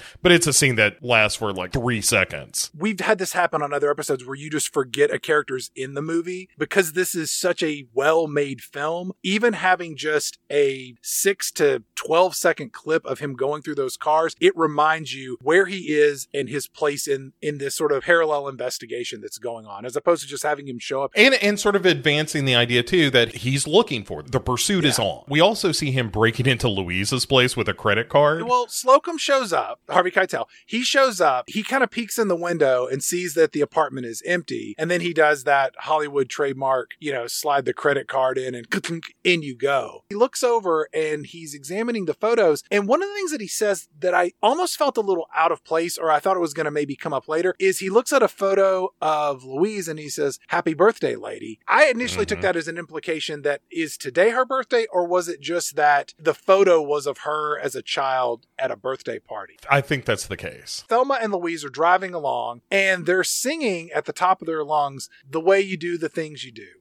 This is really the Mhm. first moment in the film where we went from kind of this drab, dust covered beginning of the film. You know, it was like Grapes of Wrath or something. And here you start to see the lush greens start to appear as part of the foreground and background of the, the landscape that they're traversing. Kayatels talks to the manager of Louise's diner. It's just a- another of those quick scenes of letting you know he's on the trail of Thelma and Louise. I like when the detective is in this diner. He's says that he's looking for Louise, and the assistant manager turns around and screams out, Marion, there's a police officer here. And everyone in this, this place stares at the detective. It's a funny scene, which again is necessary to balance out the heavy themes in this movie. Speaking of, one of the funnier moments uh, for me in this movie is Thelma and Louise on the road. Somehow or another, Brad Pitt has gotten ahead of them in his hitching rides. Well, they're taking back roads. Yes. And he's traversing the main highways and byways of these United States. As they see him, Thelma gives this like puppy whimper. Yeah. And Louise gives in. Again. And says, all right. And then when she does, Thelma pants like said dog. Like, oh, I'm about to give me some loving. Sure enough, they pull over. Brad Pitt gets in and they they take off. We cut back to Detective Slocum, and he is now talking to Daryl at Daryl's house. And Slocum says, A man was shot at the Silver Bullet last night. Two women left in a 1966 T Bird convertible from the scene of the crime. That car is registered to one Louise Sawyer, and we believe that your wife, Thelma, was the passenger in the vehicle. And Daryl's response is, What? What? it's very like Christopher McDonald has good comic chops and he's really hamming it up in this movie. It's crazy because I only know him from this and Happy Gilmore. I'm sure he's been in many other things. I mentioned in the intro that he and Geena Davis were dating. They were a couple. Then she left to go have a relationship with Jeff Goldblum. And when she recommended him for this part, when the scene occurs where he crosses paths with Brad Pitt, that it was almost cathartic for him screaming at Brad Pitt being the guy who had sex with Geena Davis Yeah. this movie. And you can see it, man. He's about to explode in that scene. And we'll get to it in a minute, but it's just tying together pre existing relationship with what's happening on the camera. And Mhm. you can see, I don't know, glimmers of it here and there if you know what to look for. Also, Keitel ends the scene by laughing at him, rightfully. And he also says, uh, you- You're standing on your pizza box. Standing in your pizza, Yeah. which is exactly what's going on. I think there were a lot of scenes in this movie where Harvey Keitel and Chris McDonald and later Stephen Tobolowsky, they're laughing at each other because they're genuinely making each other laugh. I think that's true. I think his what? What? You're definitely seeing Harvey Keitel laugh at him, then delivering the line, You're standing in your pizza. Hmm If I remember correctly, there's like multiple pizza boxes that he's just been ordering out while his wife isn't there. Completely helpless. Like he cannot cook his own food or clean the house or anything like that. There are beer bottles all over the place. it's eh, right. It's like if you leave me alone for a weekend with no supervision. So we come back to Thelma and Louise and Brad Pitt, and he is playing Thelma like a violin. He says to her, Tell me, Miss Thelma, how is it you don't have any kids? God gives you something special. You should pass it on. Thelma, of course, is like, well, you know, Daryl didn't want any. He said he kind of prides himself on being a little childish anyway. Louise is like, oh, yeah, he is. That guy's terrible. And Thelma says, well, I think it's because Louise thinks he's a little bit of a pig. Louise says, oh, I know he's a pig. Thelma does say that they were married at 18, and then it Uh-huh. comes out that she was dating him four years prior to that marriage. right. And again, that's what I was saying earlier. It's middle school to high school to where her life is now. And then JD, who he and Louise, they've got a, a lot more worldly wisdom than Thelma does. JD says, uh, You better slow down, Miss Louise. There's a cop up ahead. And Louise not only slows down, but she pulls off onto a side road to avoid being seen by the cops altogether. And as they drive by, Louise kind of comes around and gets back on the main road. And Brad Pitt looks at her and he says, Maybe you got a few too many parking tickets. Uh huh. and it's like he totally knows. Louise responds, you know what? When we get to Oklahoma City, you should probably be on your way.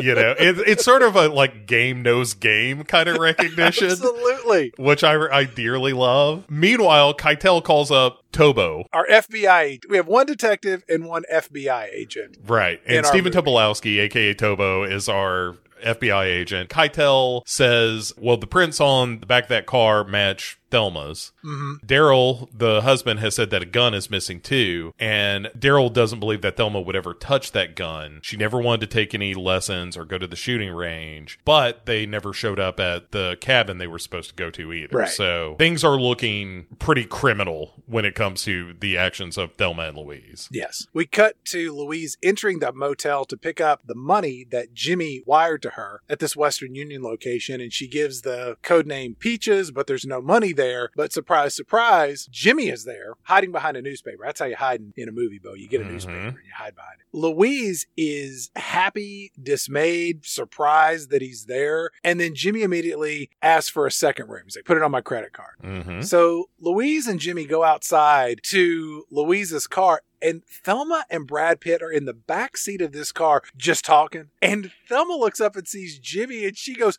"Oh shit, it's Jimmy! What are you doing here?" yeah. Because Jimmy says, "Ask me no questions, and I'll tell you no lies." And Thelma's response is, "Good answer. Same goes double for me." Uh huh. and Brad Pitt, sensing like I should probably get while the getting's good, decides to take off. Well, I think that Jimmy's is the jealous type because he's immediately like, "Who's the cowboy?" And Louise jumps in. He's like, "He's gone," and that's where JD's like, "Yeah, I'm I'm out of here." And, but as they're driving through the parking lot to the room and Brad Pitt's walking away, Thelma looks back at him through the back window of this convertible, just like pressed against the glass. Yeah, she says, "I love to watch him leave." She's got it bad for Brad Pitt. And it, understandably so. It's Brad Pitt wearing Yeah. tight jeans walking away in the rain. I mean, it looks like an early 90s Levi's commercial. So Yeah. in the hotel room, Louise gives Thelma the envelope containing the $6,700 and she says, It's our future. And Thelma and Louise have this back and forth about what Louise is or isn't going to tell Jimmy as Louise changes clothes. And she puts on this white tank top, somewhat similar to what Jimmy was wearing earlier, but she is very stripped down from the waitress uniform that she was wearing. And Louise tells Thelma, Guard this money. If anything happens, call me in room 211. That's so right. Louise heads over to room 211 and Jimmy answers the door and he's holding a single red rose. She comes in, he offers her a drink, she declines, and Jimmy asks, What's going on? And she just says, I'll tell you someday, but not now. And then Jimmy leaps to the question, does this have to do with another man? And in his frustration, as she is holding back, he just knocks over some items on the table and he says, What, you're gonna leave for fucking ever? What, did you kill somebody? And she says, You start this shit and I'm out of here. And then Jimmy, he just puts his hand on the door and he tells her that he's sorry. And Jimmy is a character that is not unfamiliar with violent behavior. And you really see that he cares about her, but there's nothing that he's gonna be able to do or say to not, you know, to prevent her from leaving. Yes, he just feels frustrated at this point. Like he, you can see it in his actions and on his face, and he just says, "Hey, can will you at least sit down? I just want to give you something." Yeah. And Louise is like, "No, I'm going to stand." And he's like, "Okay, I mean, whatever, whatever you want to do," and hands over an engagement ring. Mm-hmm. And she says, Well, why now? He says, Because I was afraid I was going to lose you and I thought it's what you wanted. At this point, she does sit down with him and she says, This is what I want. I do want this, but not like this. While this is going on, this kind of human drama is happening between Jimmy and Louise. Thelma gets a knock at her door mm-hmm. because Brad Pitt has shown up to come sniffing around again. He's like, You know, Miss Thelma, I'm just not having any luck getting a ride in that rain. And she's like, Well, you better come in then. He's like, Well, if you don't mind, I don't want to interrupt you or anything. They start playing that hand slap game where you put both of your hands out and someone puts their hands under yours face up and you try to whip around, slap them as they pull away. Again, being like children. Mhm. And at one point, Brad Pitt says, You know, you, got an unfair advantage. You got too much weight on this hand. And he just slowly pulls her wedding ring off and he drops it in a plastic cup half full of booze. And he says, Ain't that better? And I was like, Man, I haven't seen something like this smooth since. Nicolas Cage had his wedding ring removed by that prostitute's teeth and leaving Las Vegas. Right? He ends up hopping in bed with her. Literally jumping up and Yes. down on the bed like a couple of 10 year olds. This is where Thelma kind of sniffs out, like the one moment where she's at least a little bit savvy, where she says, like, you're not a student, are you? And he's like, well, ma'am, not exactly. And it comes out that he's a robber. he says, I'm, I'm probably just some guy whose parole officer is having a shit fit right now. I robbed a gas station and a liquor store and some convenience stores. And she says, How did you do it? And he reluctantly stands up wearing nothing but jeans. Holy shit, dude. I know. And he he puts a hair dryer in his waistband, kind of like a gun. And Brad Pitt just stands up and he gives this speech where he says, Ladies and gentlemen, let's see who wins the prize for keeping their cool. Simon says, Everybody down on the floor. Nobody loses their head. Nobody loses their head. You, sir, you do the honors of putting that money in the bag. You'll have an amazing story to tell your friends or a tag on your toe. You decide. And it's this very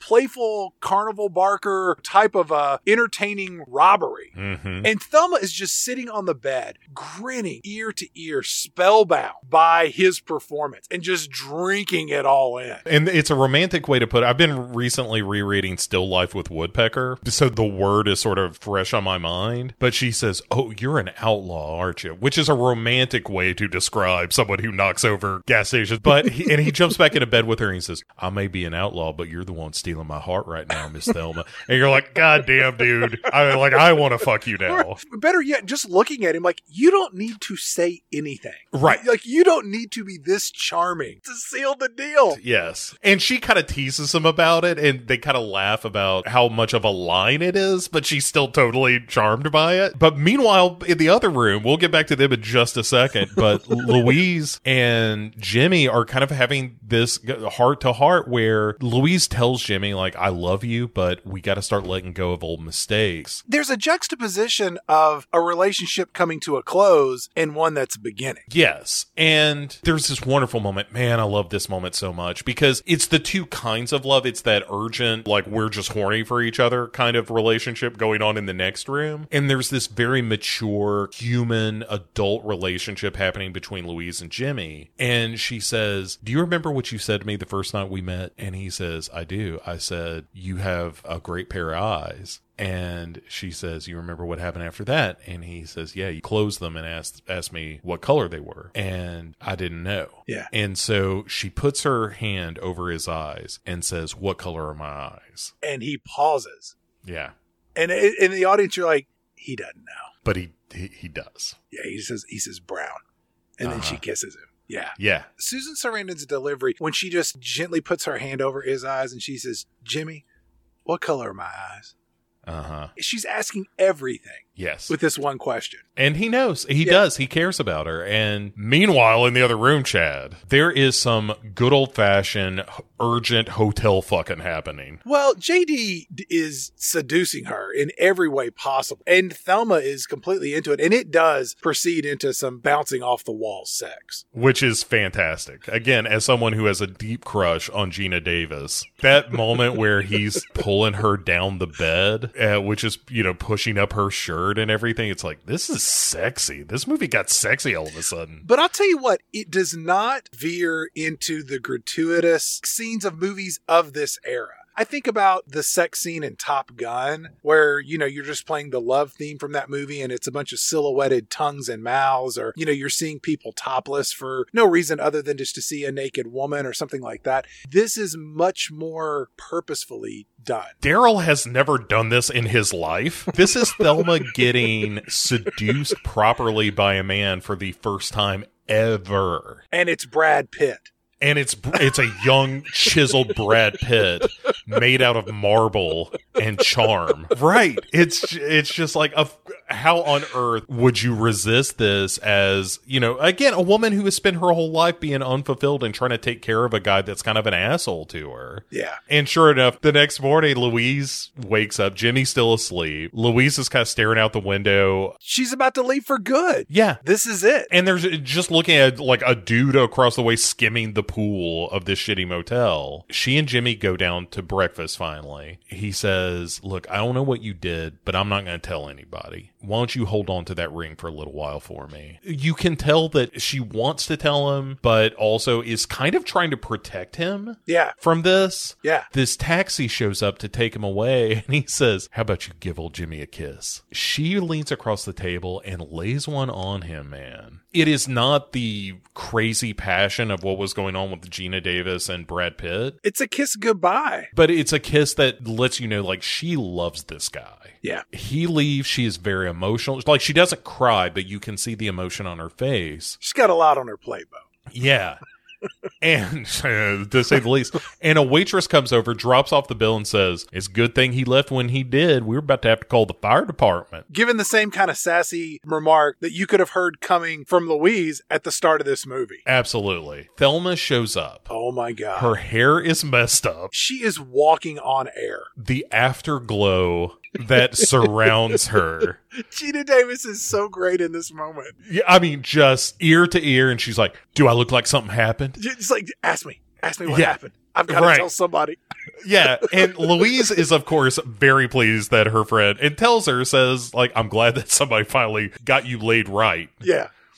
She says, "Wait a second, where is he right now?" And Yeah. Thelma's like, "Oh, I left him alone to take a shower." And then Louise is like, "You did what?" You left him with the money in our room, and they go there. Brad Pitt's gone, as is the money. And this is the point where the roles really start to reverse in this Yes. film because Louise breaks down. She's lost everything, man. I mean, she What- has nothing. Not just the money, she's lost Jimmy. She's not sure what they're going to do now. Thelma it kind of recognizes in this moment, like, I have to be the strong one now.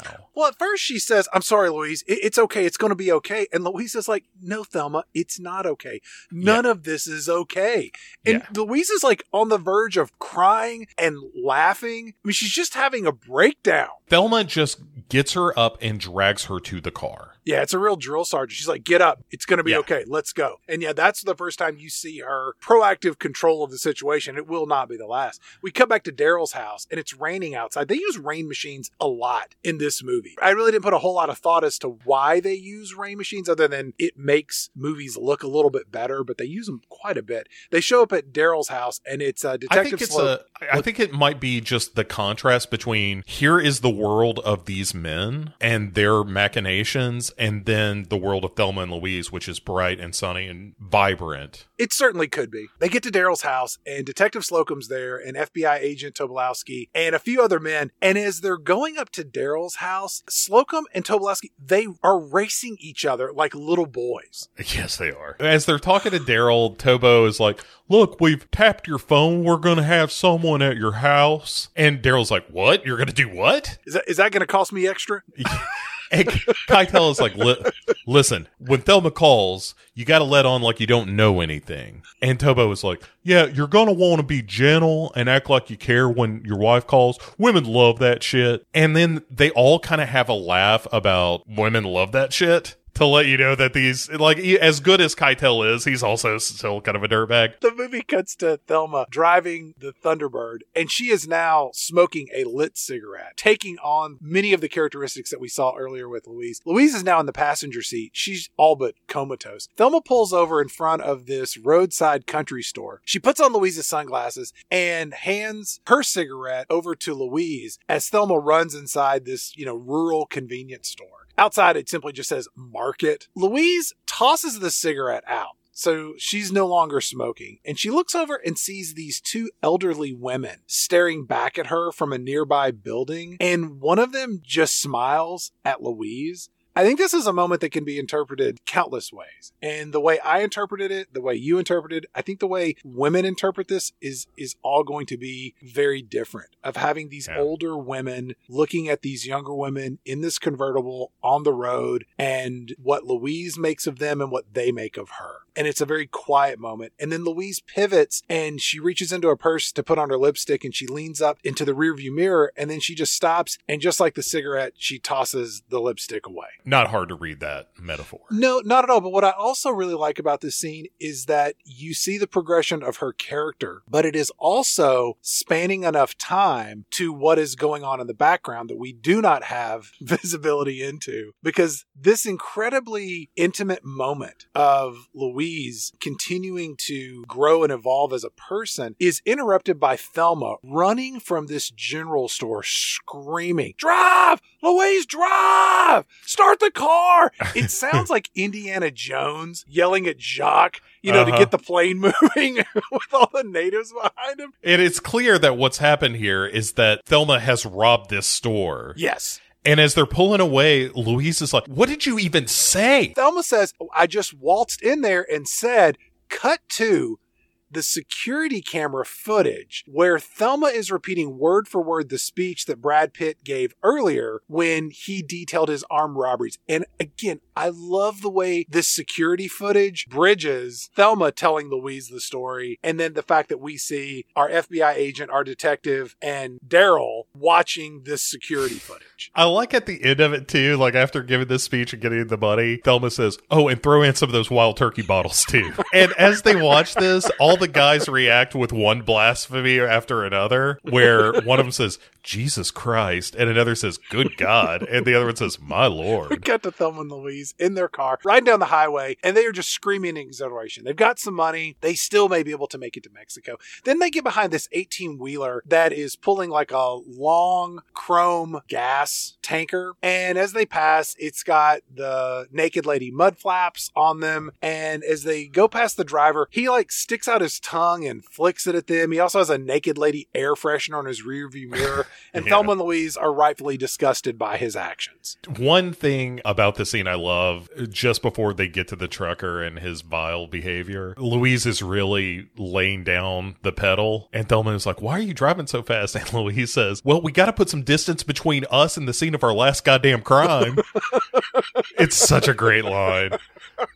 So they're blow past this vile trucker. We see that Jimmy is getting home in the rain as well, and Yeah. Arkansas State Police are waiting for him outside. Thelma and Louise end up at a gas station, kind of off the beaten path. And Louise walks over and sees this very old man. Looks like he's like 108. And she exchanges her jewelry, including her earrings, for this weathered cowboy hat that this old man was wearing. At this point, Thelma is now wearing blue jeans and a blue shirt that she has kind of tied up around her midriff. And Louise is wearing the white tank top she had on earlier, and she's not wearing anything underneath it. And they have both really undergone this, I don't say like physical metamorphosis, but like their costumes have changed so dramatically from where they started to where they are in so many visible ways. Yes. And here they're also parked next to train tracks again, which I took as an important visual cue because they bring up the subject of Texas. Because Louise says, I want you to call Daryl, and if he sounds suspicious, his phone is tapped. And she says, We're wanted for murder and robbery. And Thelma says, We'll just tell him that Harlan was going to rape me, and that's why you shot him. And Louise explains the impossibility of this without evidence and cites how the law is not working in their favor. And Thelma asks, How do you know so much about all of this? Again, you know, we have the train tracks and this visual about Texas and her bringing up this past that she has in Texas that she does not want to talk about. And then Thelma asks Louise, Where did you get that cowboy hat? And Louise says, I stole it. yeah. so this is a, a, a big man scene coming up where we have Brad Pitt being hauled in by the cops. They haul him past Daryl. Uh huh. So at least Daryl knows who he is. Keitel and Tobo sit him down in a questioning room. Keitel is like, "Where'd you get the sixty six hundred dollars?" Brad Pitt is like, "Oh, I just got from a friend, you know." Which means also it was originally sixty seven hundred dollars. Yeah. So a hundred is already gone. But Yes. anyway, it turns out Jimmy has already filled in the cops on the money that he gave them. Finally, he asks Tobolowski, uh, he's like, Can you give us the room a second? And so Tobo's like, Sure, I'll be right outside. Keitel gets up close on Brad Pitt and is like, So I just want to ask you one question. Do you think that Thelma would have robbed that gas station if you hadn't stolen all their money? And he's like, Well, wait a second now. I didn't do anything like that. And Keitel is like, Shut up, shut up. Yeah. And he grabs Brad Pitt's hat and just starts beating him with his own hat. And he says, Look, I will make your misery my mission in life if you don't give me something that might do those girls some good. Yeah. It's a really nice moment where, you know, it's Keitel like, look, they're in trouble. Everywhere they've turned, somebody has done something fucked up to disappoint them, and I'm not going to be one of those people. Afterwards, Keitel says, like, I want a word with Thelma's husband. And when Brad Pitt passes by, he goes, I like your wife. This is where Daryl loses his shit, wanting to kill Brad Pitt, who is at the bottom of like a half flight of stairs, and he just like pumps his hips in the air like he's fucking her. Daryl is straining to get away from these cops to have at this guy. Harvey Keitel said during the filming of this scene that it was like four dudes could barely hold Christopher McDonald back in this scene. I think he was working out some shit here. Yeah.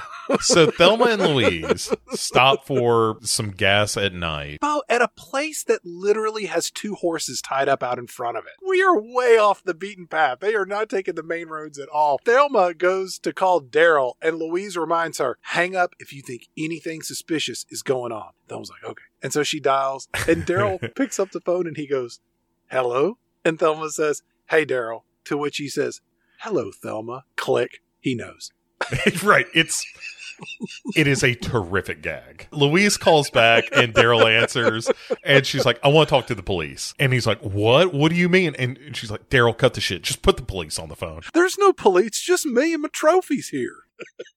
and all the detectives around, they can hear all of this. And- right. Keitel finally just takes it away. Like, he and Louise have this, you know, ch- it's like these two characters that you've kind of been wanting to connect in some way, or at least for me watching, it was like, I'm looking forward to the two of them because she needs help. He wants to help. Let's see what this is. Yeah. That's what he says. He's like, look, I'm, I want to help you. She's like, uh, I don't know that you can help me at this point. And sh- he says, I'm not, I, I don't think you're going to get to Mexico. yeah, and she hangs up. And Louise storms out and starts yelling at Thelma about like, how did how did he know about us going to Mexico? Did you tell honky Brad Pitt about that? And she's like, Well, I did say that, you know, if he was ever in Mexico, he could look it up. And she's like, God damn it, Thelma. And they get in the car and she says, You know, Thelma, we're fugitives now. It's about time we start acting like it. It's kind of that change in the movie where there is the idea that there is no going back from this. Yeah. You know, that there is never going to be a, a solution to this that involves them going to the authorities or depending on Harvey Keitel or depending on Jimmy or Daryl or anything. The only people they can count on is, is each other. This is also the scene where Thelma is wearing Louise's black jacket from earlier. Yeah. And you kind of see them becoming more equals, even though they're still maintaining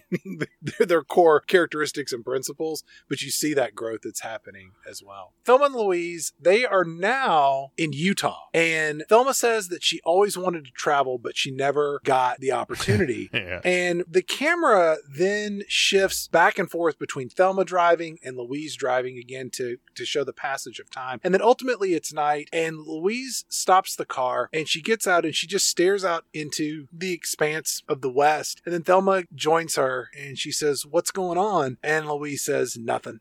To me, it harkened back to her watching the guy skim the pool Mhm. just you know those moments where you're like you're dealing with a lot you know you're kind of looking at everything and nothing all at the same time There's a nice moment during the course of this where they cut back to Daryl's house where all the men are sitting around watching a movie and Daryl is stuck in the back of his own living room without a seat. yeah And he tries to turn it to like a football game or something. And all of the men just kind of look back at him. He's like, oh, sorry. And turns it back to this movie that they're all watching. Daryl has been sidelined even in his own home. yeah But back on the road during the day, they pass by this filthy trucker again who honks and waggles his tongue again and just generally acts like an ass. he says i'm your captain muff diver Classy. While the sun is coming up, though, Thelma starts kind of cry laughing. well, she, she's drinking more wild turkey in the Right. am like you do on Yeah. vacation. Having And committed multiple crimes sure Louise asks what it what she's laughing about or what she's reacting to, and she says that look on Harlan's face when he said "suck my dick." He sure wasn't expecting that. And Louise is like, "It's not funny. We don't need to." Think about this. And that's where she says again like what what happened to you in texas? And louise pulls the car over stops the car and is like you need to drop this. Whatever happened back then is whatever happened back then. We are not talking about this. So then she finally drives on after once again shutting it down. Thelma says to her she says that's what happened to you back in texas isn't it? You was raped. Yeah. And that's the first time she really confronts Louise with what happened in Texas. When Louise says, you know, drop it, I'm not talking about it, you know, do you understand? And Thelma backs off and she says, it, it's okay. And I think the it's okay there isn't just it's okay that you don't want to talk about it. It's like I I understand you. Yeah. It's okay if you're angry about this. Yeah. And it's because because again, I mean like they the bond that they have at this point is unshakable. Like from the rest of the movie, this is truly them acting as a partnership. Yeah. Up to and including this moment where there's a cop that pulls up behind her and flashes the blues hmm He's And this lo- young, good-looking dude. Yeah. He takes Louise, the driver, and asks for like her driver's license, and then he escorts her back to the patrol car. He puts Louise in the front seat, passenger seat, while he's in the front seat calling in her license, which again is really good because I don't think a cop would ever really do that, but he does it showing that he does not see her as a threat. You would not put a potential dangerous criminal riding shotgun in your patrol car. And he's not a terrible guy or anything. He's like, you know, they were doing 110 miles an hour Right. and he's not acting inappropriately or anything. But Thelma shows up at the driver's side window with the gun and is like, I'm so sorry about this, but I need you to get out of the car because if you run that driver's license, you're going to find out we're wanted in two states. She commands Louise to take his gun. right. And then shoots two holes in his tires. And, and, and even Louise is like, What are you doing? And she's like, Tires. And then she tells her, she says, shoot the radio. And then Louise shoots the car radio. And she's like, no, Louise, shoot the police radio. And she, you know, shoots the police radio. And this is really the first time in the movie where Louise's behavior is less focused. Like she's doing something that isn't clearly thought out and veers into the, you know, are you a dummy kind of category? Why would I have you shoot the radio that plays music? Shoot the police radio so he can't communicate. Yeah, I think there was a part of Louise that was like, okay, we're this is over now. As soon as he runs this, I'm done. I could see that. She's in a different state of shock of like what's coming next. Right. She- Yeah. Like her mind is on I'm going to because when when they go to the car, she asks him, "Do you want me to get in the back or the front?" They shoot out the radio. And then Thelma walks into the back and shoots a couple of holes in the trunk of the police car. They open the trunk of the police car, and this officer is begging them to, like, don't do this because I'm, I'm sure he's thinking he's going to be executed or at least roasted alive in the trunk of his car out in the middle of the desert. As they put him in the trunk of this car, one detail that I like is that Louise reaches in there and there is a six pack of Miller beer in the trunk of this officer's car. They put him in the trunk. The officer says, I've got a wife and kids. And Thelma says, Will you be sweet to your wife? My husband wasn't sweet to me. Look how I turned out. right. Louise has the presence of mind to get his belt. So and she's like extra ammo. And Yeah. Thelma's like, "Oh yeah, good idea." Like and, she, and she takes his sunglasses. She trades her sunglasses for his because I guess his look better. but they're really polite about it. like I'm real sorry about this and they put him in the trunk. There's a moment that happens later where Thelma is like, "You know, I think I'm really getting the hang of this." And Louise is like, "You are. You are good at this."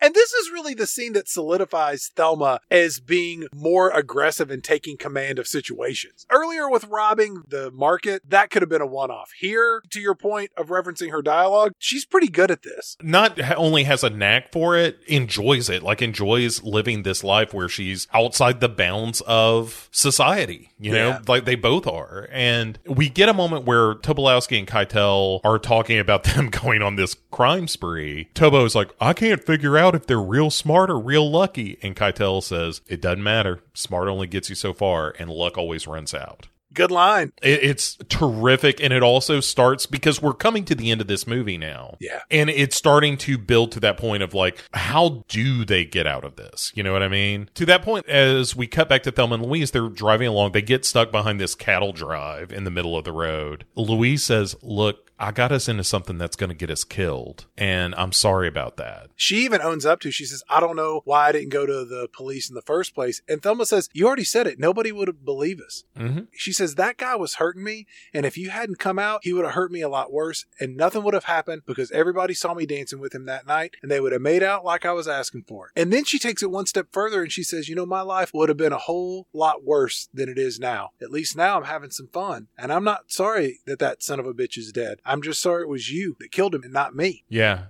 They get through this cattle drive. They get to another gas station, and Louise calls Daryl's house to talk to Keitel, who again is like, Louise, I want to help you, but you got to stop running. This is where he says, like, I know what's making you run. I know what happened to you in Texas. Well, she says to him, she's like, I keep thinking about words like life imprisonment and execution and death by electrocution. And they have this drawn out conversation. And in the background, as she's saying all this, Thelma's there hearing these words from Louise. The conversation between between she and Harvey Keitel continues long enough that they can trace the call, and now the feds know where they are and they can go after him. Keitel is the one who demands, like, you have to take me with you so nothing happens to them because this could get out of hand. It's also important to note the way the call ends is right after Keitel says to Louise, I, Look, I know what's making you run. I know what happened to you in Texas. Louise kind of goes cold. Mm-hmm. This really hits her hard. And it's Thelma who takes the phone receiver from her hand at this payphone and hangs up the phone. Absolutely. Louise does not do that. Yeah. Thelma and Louise, they go outside, and Thelma talks to Louise about how Louise may be making a deal with the feds to get out of trouble. But Thelma, she says, I've, you know, kind of crossed over something. Like she's different and she cannot go back to the life she had before with Daryl as a housewife. She's like, I just, I couldn't live. I mean, the exact line is that something's crossed over in me and I can't go back. Yeah. And that, I mean, that's her whole character, right? Is that she has tasted freedom and liberation and being able to be her authentic self. And there is no way she can ever compromise again. It's the whole idea of you get what you settle for. And she is now unwilling to settle for anything other than her own authentic life. Yeah. It's, oh, it's so good.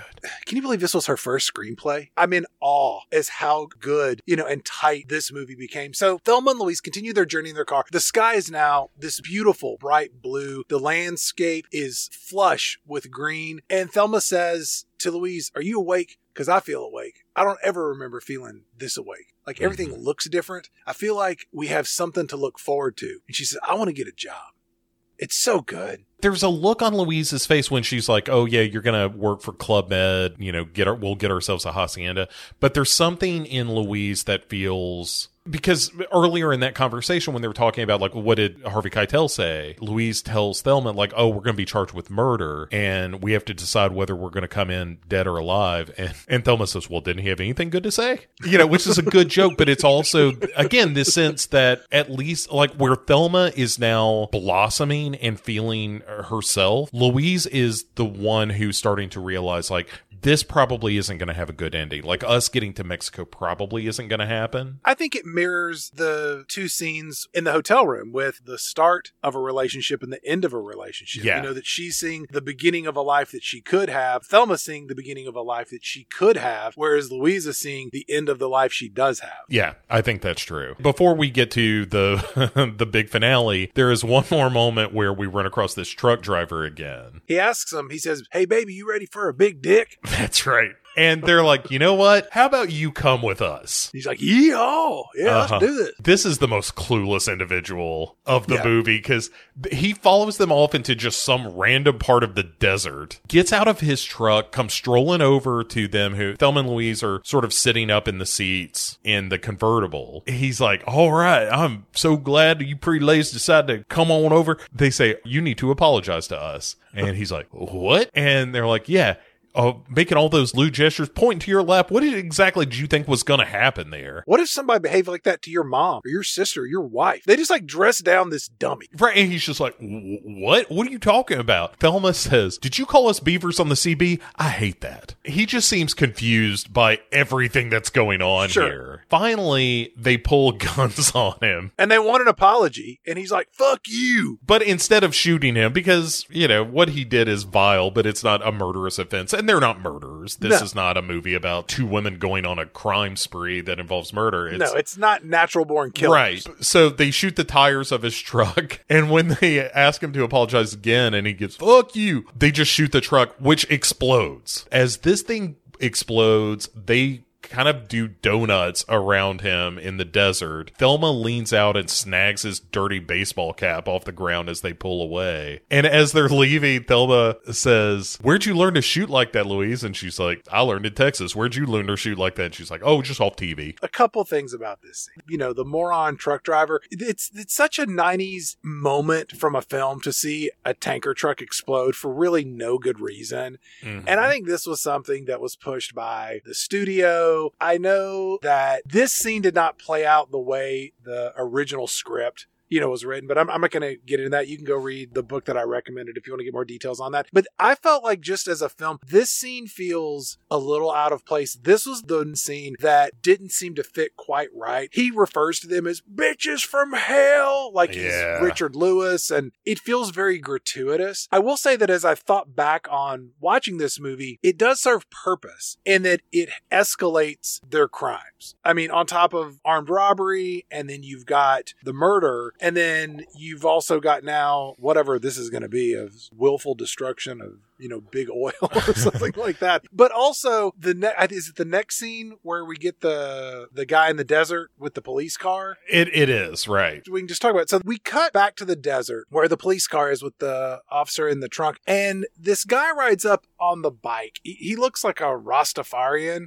and he comes up on the cop in the trunk, and he hears him inside, and he walks over, you know, with this big joint and just blows marijuana smoke into the bullet hole that they shot into the trunk. I mean, it's like a weed joke. It feels woefully out of place in this movie. It's like there's this weird thing where both with the trucker scene and this biker scene, it feels like we're trying to lighten the movie up between these heavy moments of Louise and Thelma talking about their ultimate fates and where they are in life to the ending of this movie, which is coming right up. Yes. So it's like, oh, well, let's lighten the mood before we get to something that's even heavier. And I think it's, I have one real complaint with this movie, and this isn't it. Although I do think this feels we're kind of wedging in a little bit of levity so that it's not just a total downer of an ending. I go back and forth on it. I think that the movie would be better served by not having this scene the way it is, but I think that this scene also serves purpose in showing that the cop didn't die in the trunk of the car.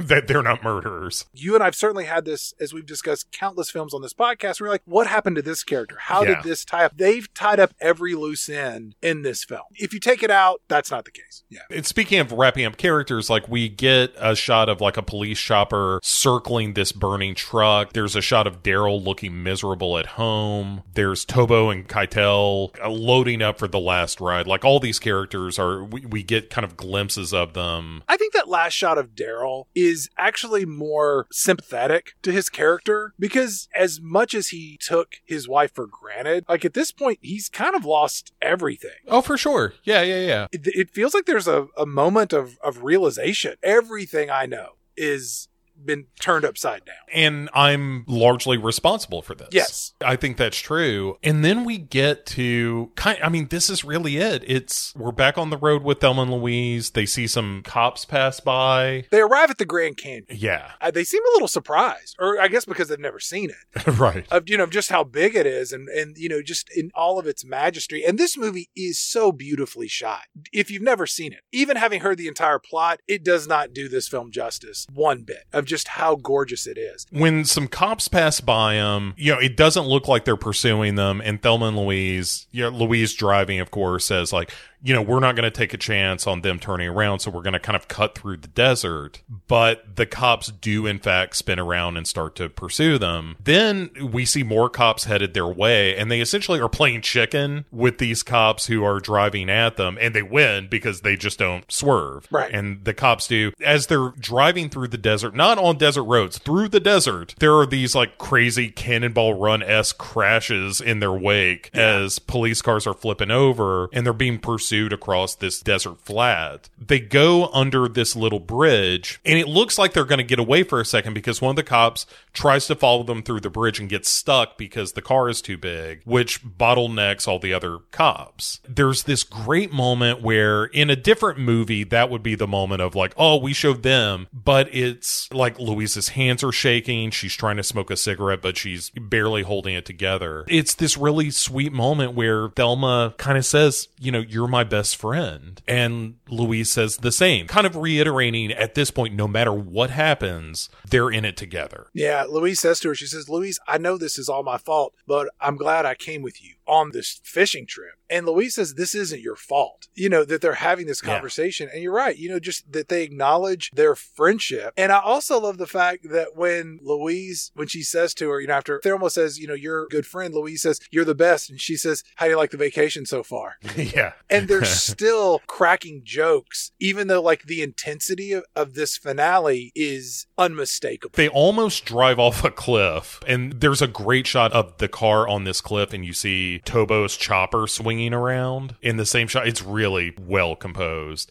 Yeah. And they almost go over the side, and that's where Thelma's like, What is this? I guess, well, I guess it's the goddamn Grand Canyon. Yeah. And as they're looking over the edge, like the chopper rises over the lip of the canyon, facing them. And you see a lot of snipers loading their guns. They turn around to go back, and there's a whole line of police cars there with cops, like you said, sniper rifles, scopes, ready to shoot them. And Keitel like busts ass out of this helicopter when it lands and is telling everybody not to shoot. He says, Don't shoot those girls, Yeah. is what he calls them. So Thelma and Louise are in their car. There's a cliff in front of them. There are the cops behind them. The officers shout out for them to raise their hands. Anything that they do that is not in compliance with the direct order will will be considered a threat. A direct order from all of these men. Yes. They're all men. Yes. And Thelma says, Louise, let's not get caught. Let's keep going. Yeah. And she says, Just go. And Louise says, Are you sure? And Thelma says, Yeah. And then they laugh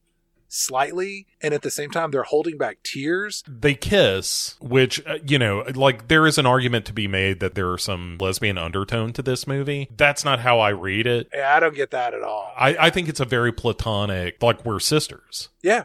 And but they they kiss louise hits the pedal the photograph they took that polaroid spins up out of the car to kind of mm-hmm. flutter away. Keitel is chasing after them which kind of gets in the way of a direct shot of either of them. Right. so in a way there's an argument to be made that he protects them kind of. I mean obviously that's not what it's about and this is the part of the movie that I like the least, which is the car goes over the edge of the canyon. Mm-hmm. It fades to white. And then we just get this montage of them like having fun, like what a great adventure this was. And that always feels like a bizarre way to end this movie. The car going over the edge of the cliff and the fade to white, I totally get. Yeah. The montage, I'm like totally out of place to me. I think what they struggled with was how do you end a movie like this in the year 1991 without it just being a total downer? Hmm You know, you fade to white and then roll credits. The audience is gonna be like, "What was that?" It's an ending that runs counter to almost every single movie that's released in theaters. It's an indie movie kind of ending. Yeah. and it works for an indie. But as a you know a major studio release with legit big stars and a you know incredibly talented director and crew and everything else, one version of the ending that they talked about was they wanted to take the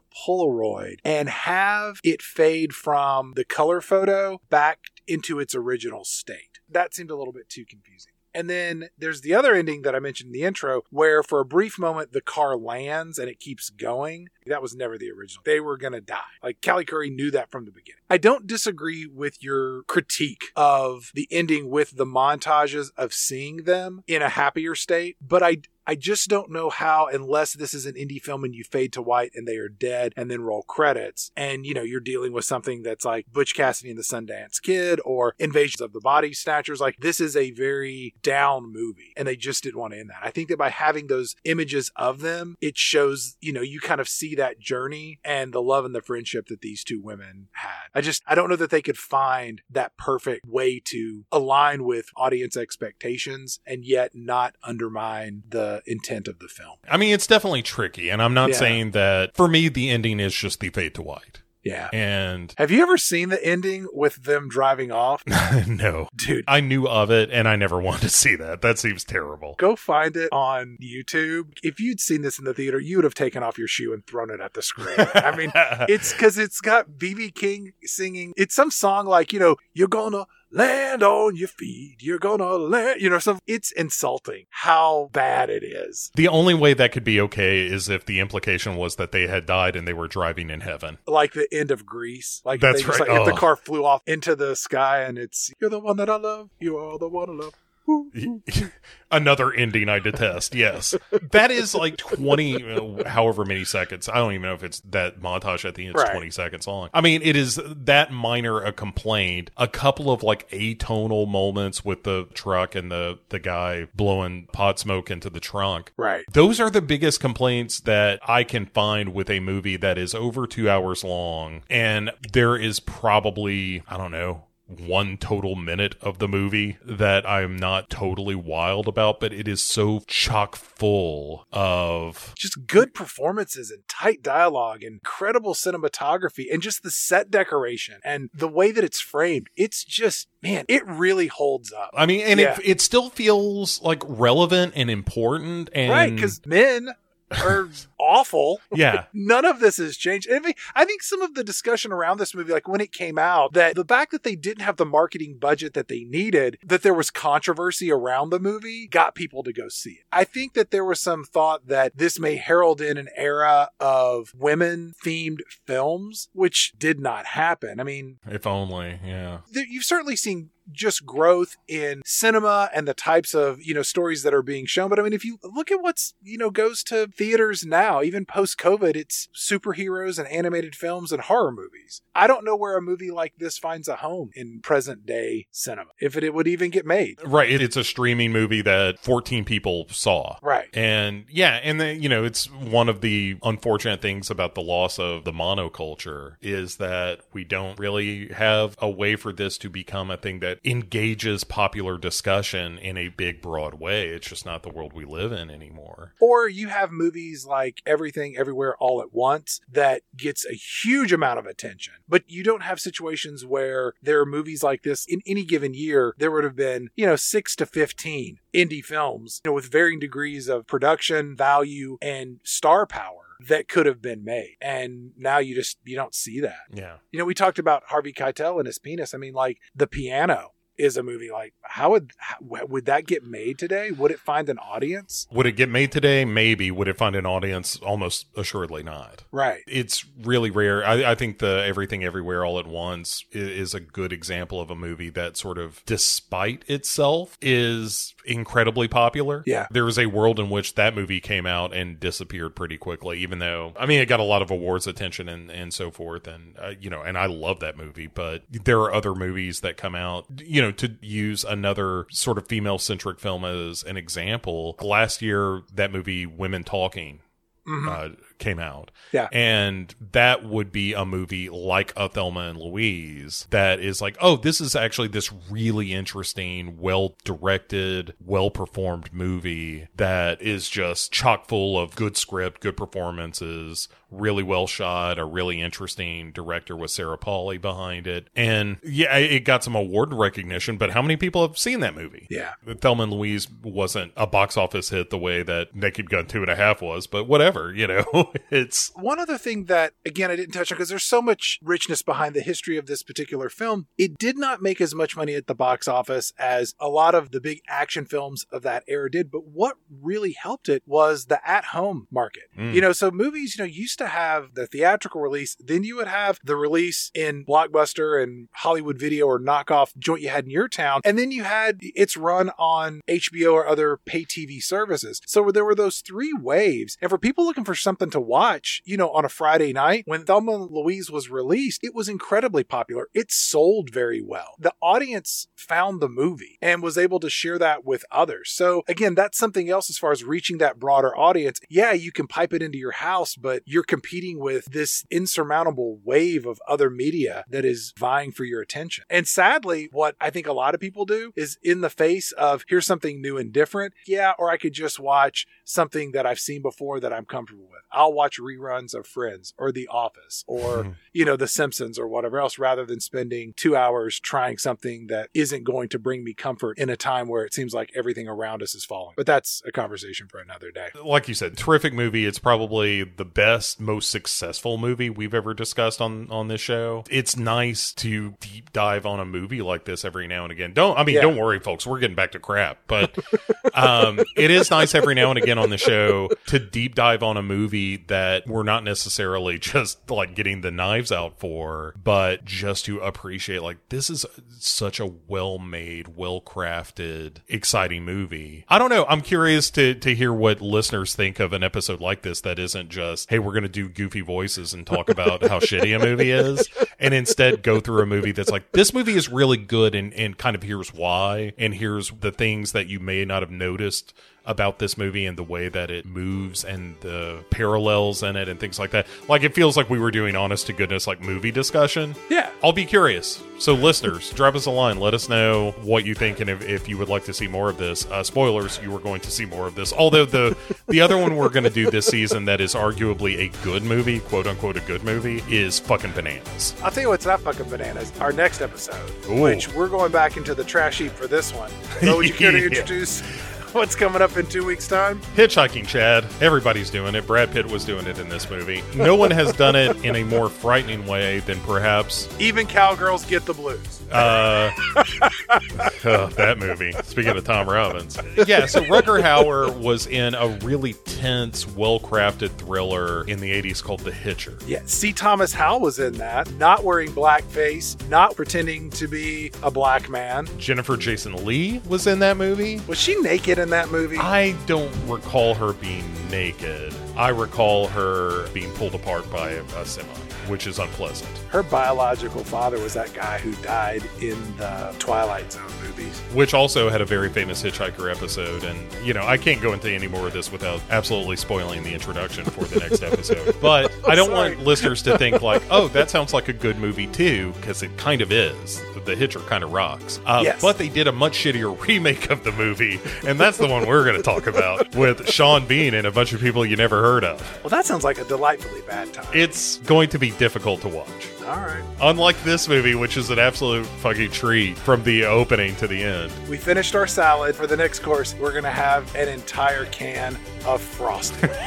yeah, it, yes, it is very much like peel back the foil on the Duncan Hines buttercream frosting, get out your spoon, turn out the lights because no one needs to see you like that. Spoon. Fingers. Oh, they call that the DeSantis. Drop us a line. You can email us at pick6movies at gmail.com. We're around here, there, and social this and whatever that. So, Bo, any final thoughts that you have on Thelma and Louise? Let me just check with Harvey Keitel's penis. Was this the, the best movie we've ever done? You got that right. Okay, best movie we ever did. Thanks, Harvey Keitel's penis. We'll see everyone in two weeks' time. Thanks for everybody.